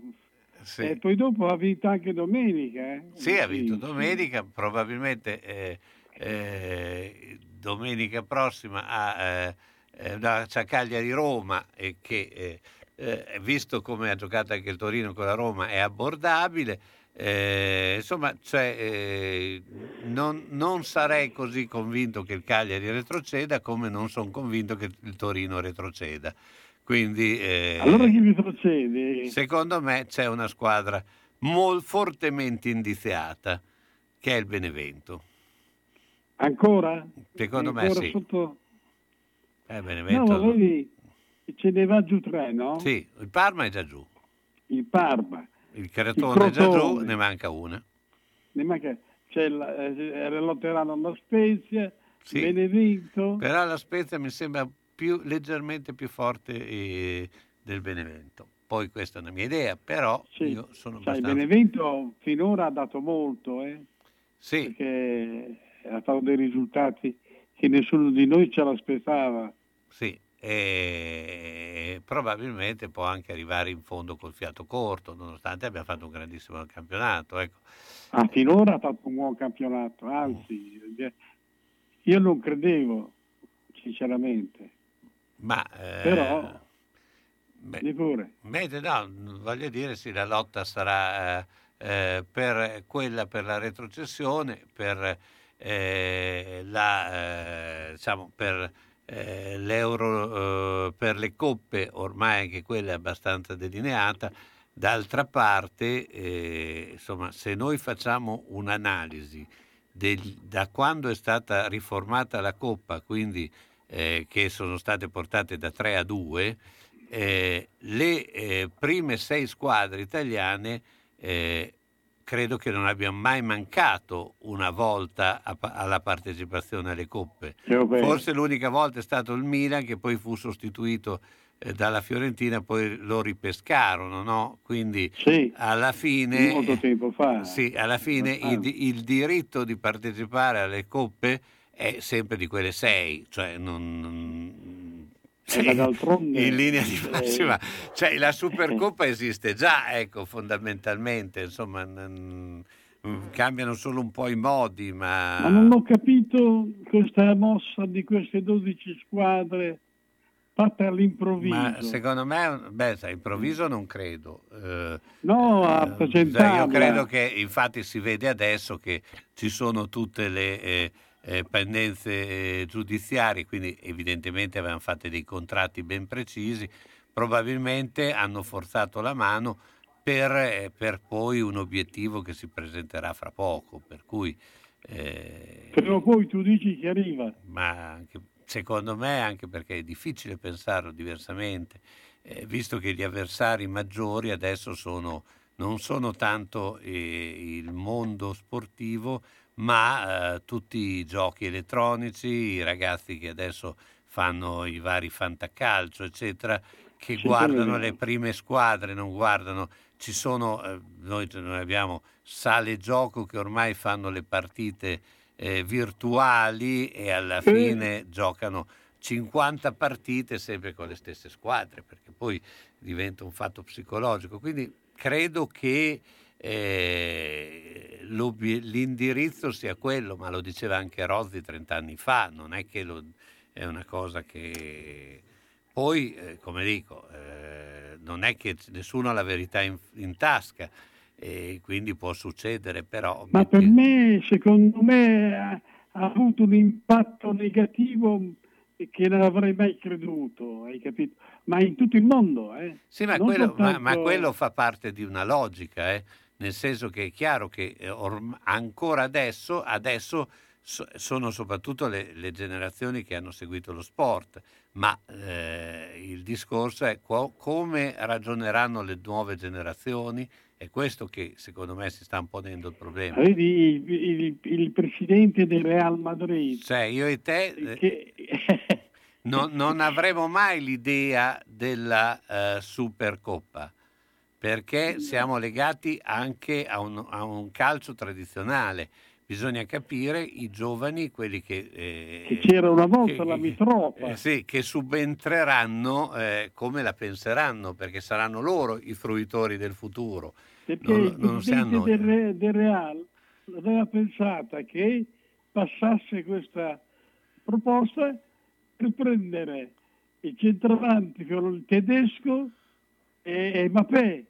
Hai capito? Voleva Sì. presentare al Bernabeu nuovo questi, questi due giocatori. Holland. Sì, sì, sì, ma sai, anche lì eh, si, si fa anche molta letteratura su questo. Poi dopo eh, bisogna vedere insomma il peso. Comunque in ogni caso c'è da dire che al di là di quello le grandi squadre, quelle le squadre di nome, di quelle che hanno firmato, Sì, sì. sono squadre che hanno un peso specifico a livello internazionale e molto alto. Non, è il, eh, no- non sono il, eh, il Madeira o, il Valladolid. ma per quale motivo hanno fatto marcia indietro immediatamente? Perché il- evidentemente non è ancora il tempo per presentarlo. eh. Non sono ancora pronti, hanno voluto assaggiare il terreno, secondo me. Ce l'hanno, no, non l'hanno assaggiato bene. Ma non l'hanno assaggiato bene, però può anche darsi che, non lo so, insomma, quello lì è Sì, tutto da vedere. vedere. Io non credo che siano dei... dei eh, Dei giocapiatti. eh, sì, non, non credo che siano dei coperchini, come si dice a Bologna, ecco, quando mi va, ecco, detta come I va porcini. Esatto, credo che l'abbiano studiata bene, in ogni caso, poi, eh, perché insomma, Secondo stia- te se l'aspettavano sta reazione?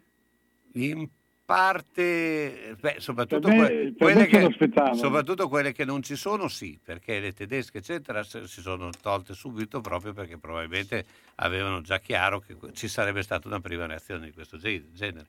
Perché senza Sì. tedesche, senza francesi, senza olandesi, effettivamente eh, dove vai con questo gruppo di squadre?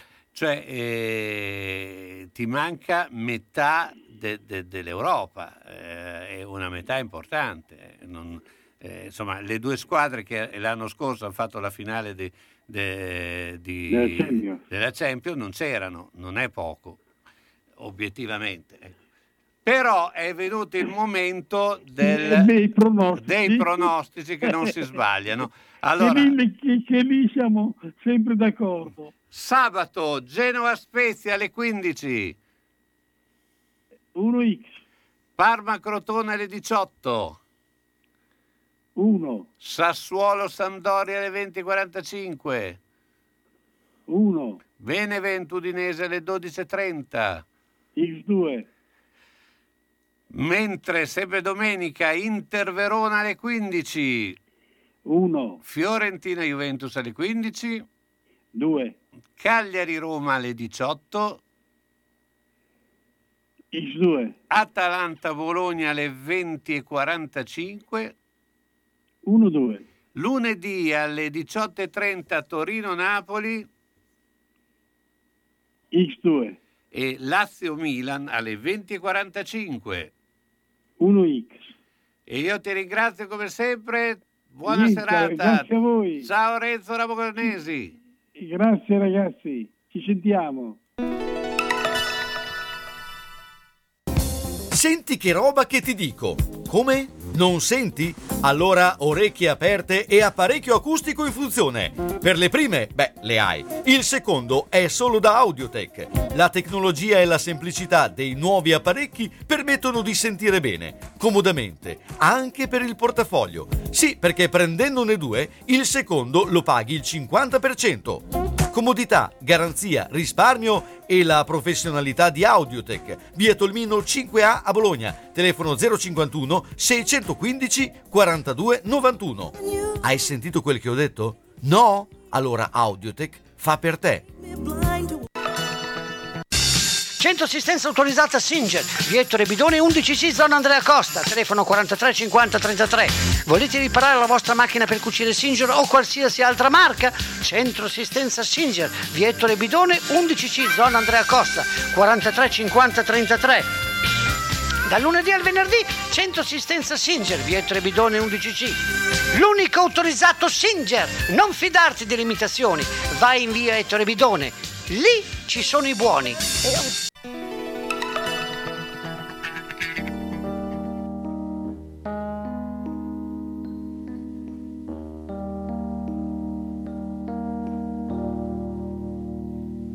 My love, I'll never find the words, my love, to tell you how I feel, my love. Mere words could not explain. Precious love, you held my life within your hands, created everything I am, taught me how to live again.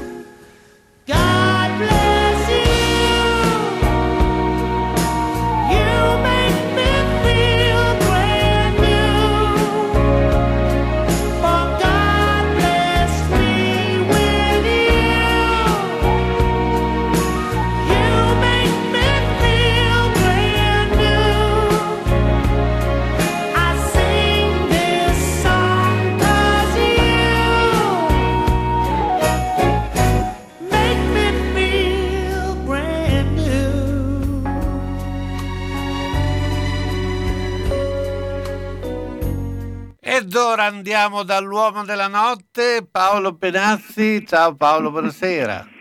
Sono molto romantico stasera, Stasera sentire siamo- questa musica splendida che fai ascoltare, ma dicevo, ma la discoteca dove la suonano? È Esatto. aperta, è covid free, si può andare a intostare oppure è solo un disco che hai messo? È solo un disco che ho messo, Ah, non, che non metto delusione. anche perché sono poi da solo, quindi no, no, non ho un, eh, dei, i contraltari, cioè proprio... Peccato, manca la materia prima, Ah, perché in ma- effetti questo fa venire i pensieri da, da- da giovani, devo dire, questo. in questa marea di problematiche che vivo quotidianamente qua in farmacia. Sì, anche bei perché tempi. stasera avevamo anche Betty eh, Vittori che ha una serie di eh, brani veramente splendidi de- Eh, e- confermo, confermo. e quindi eh, insomma, eh, insomma, io cercare come- di dare una musica un po' eh, anche piacevole di, di facile ascolto. ecco.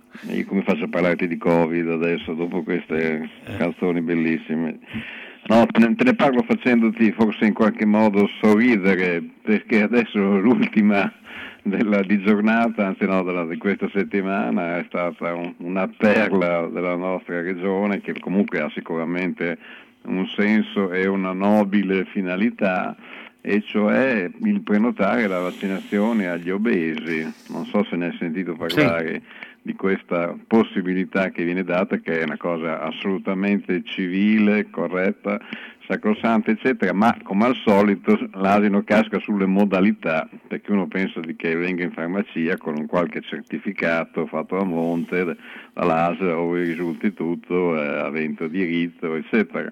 No, è il farmacista che si deve trasformare in sarto, infatti ultimamente abbiamo tutti il metro in tasca. E bisogna misurare la circonferenza del collo, la circonferenza della, dello sto- della girovita, insomma la- calcolare la massa corporea, far pesare il- l'assistito, tutto in perfetta privacy, proprio all'interno della farmacia, in mezzo alla gente che va e viene per tamponi, vaccini, eccetera, così. E quindi siamo noi che definiamo la massa corporea.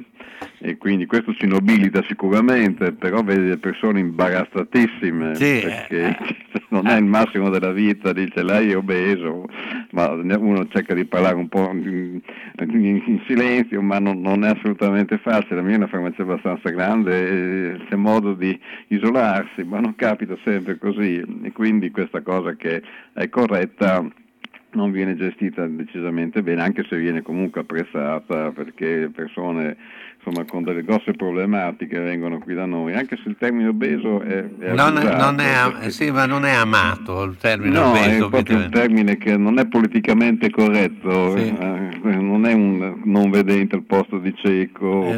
operatore ecologico invece di spazzino, eccetera.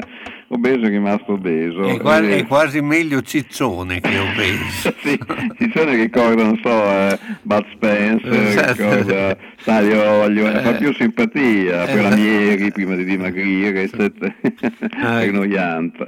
E invece obeso, eh, che poi non non è sempre così, anzi non è quasi mai così perché basta superare la massa corporea di poco e quindi molti la superano di poco, io in primis effettivamente.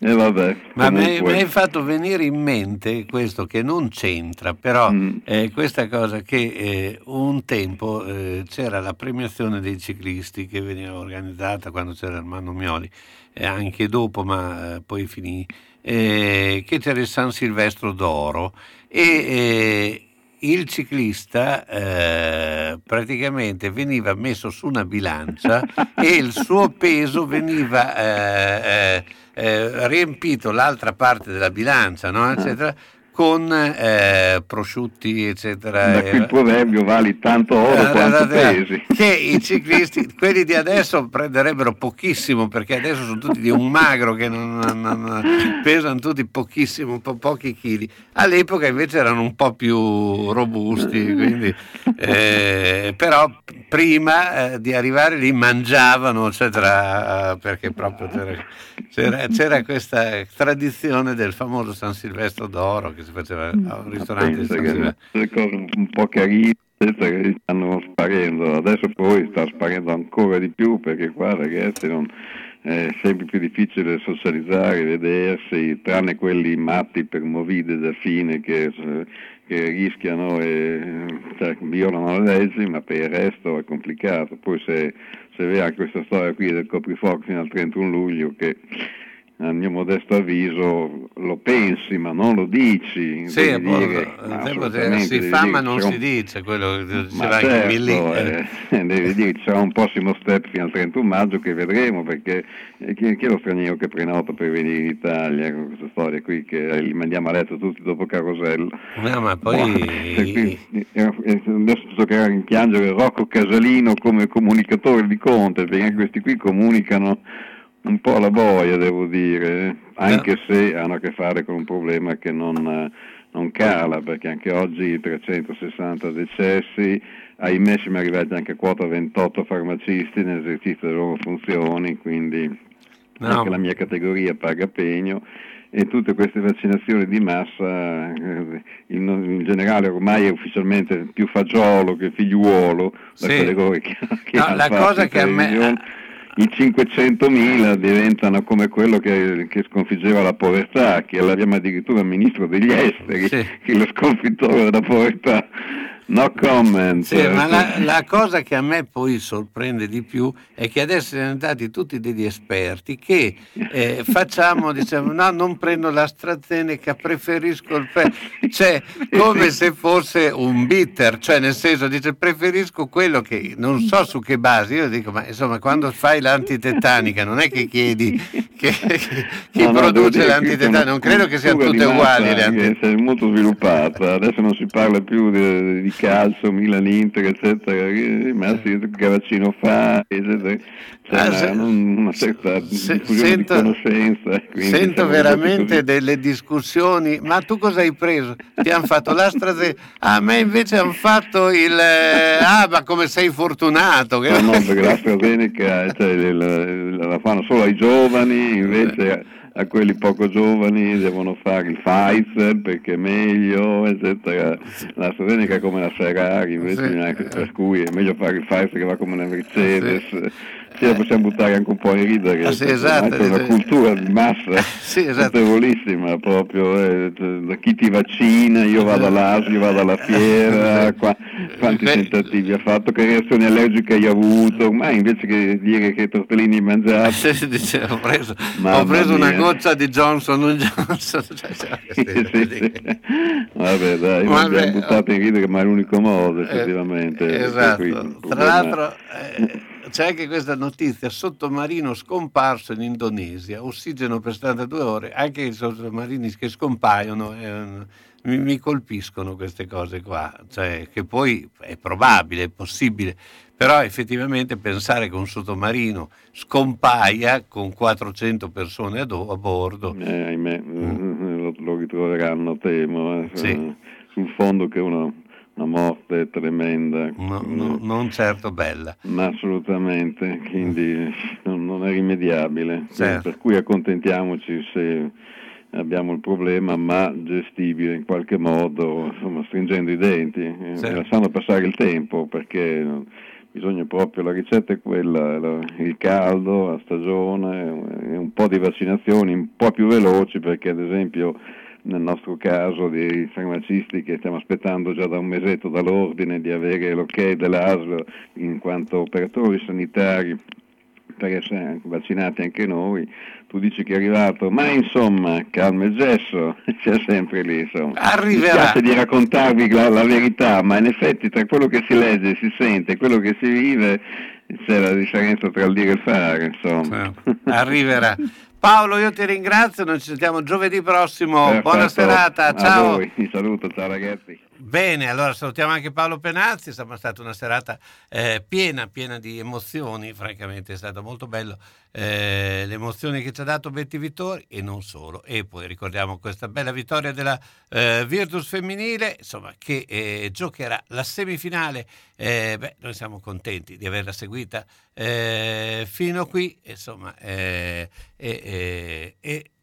sabato daremo altre emozioni per quello che riguarda lo sport. Eh, sabato qui alle 14 ricordo anche che eh, non eh, lasciate Radio Saluchino, ascoltate, ci sono tanti bei programmi che eh, vi con lo scopo di farvi compagnia tutto il giorno. Grazie a tutti, buona serata, Stella del Nord.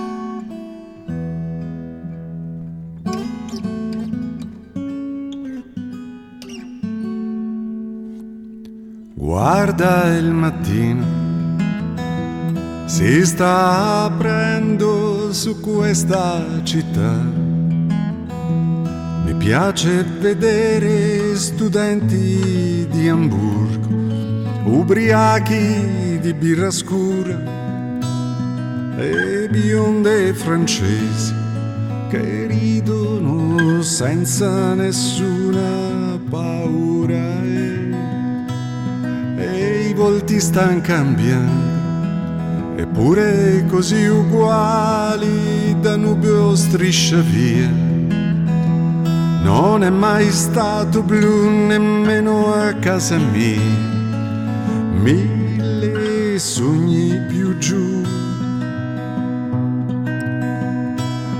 Oh, stella del nord, vieni via. Troveremo una stanza d'albergo tutta fiori e una padrona grassa e piena di allegria. Mm, stella del nord, mm, stella del nord.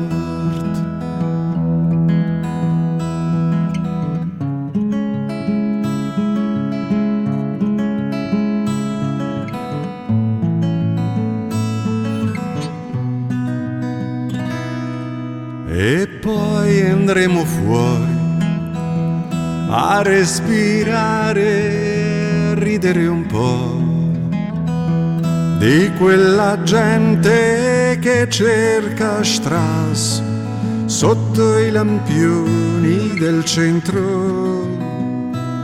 Ma i veri poeti si nascondono bene dentro incredibili stella del nord, vieni via. Troveremo la vera gente che suona per le strade, canteremo e balleremo in allegrie. Nessuno ce l'ha detto che la giovinezza passa. Stella del nord.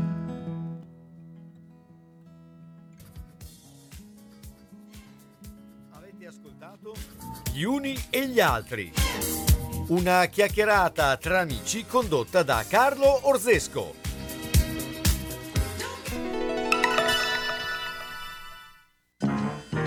C'è la Pantera Rosa e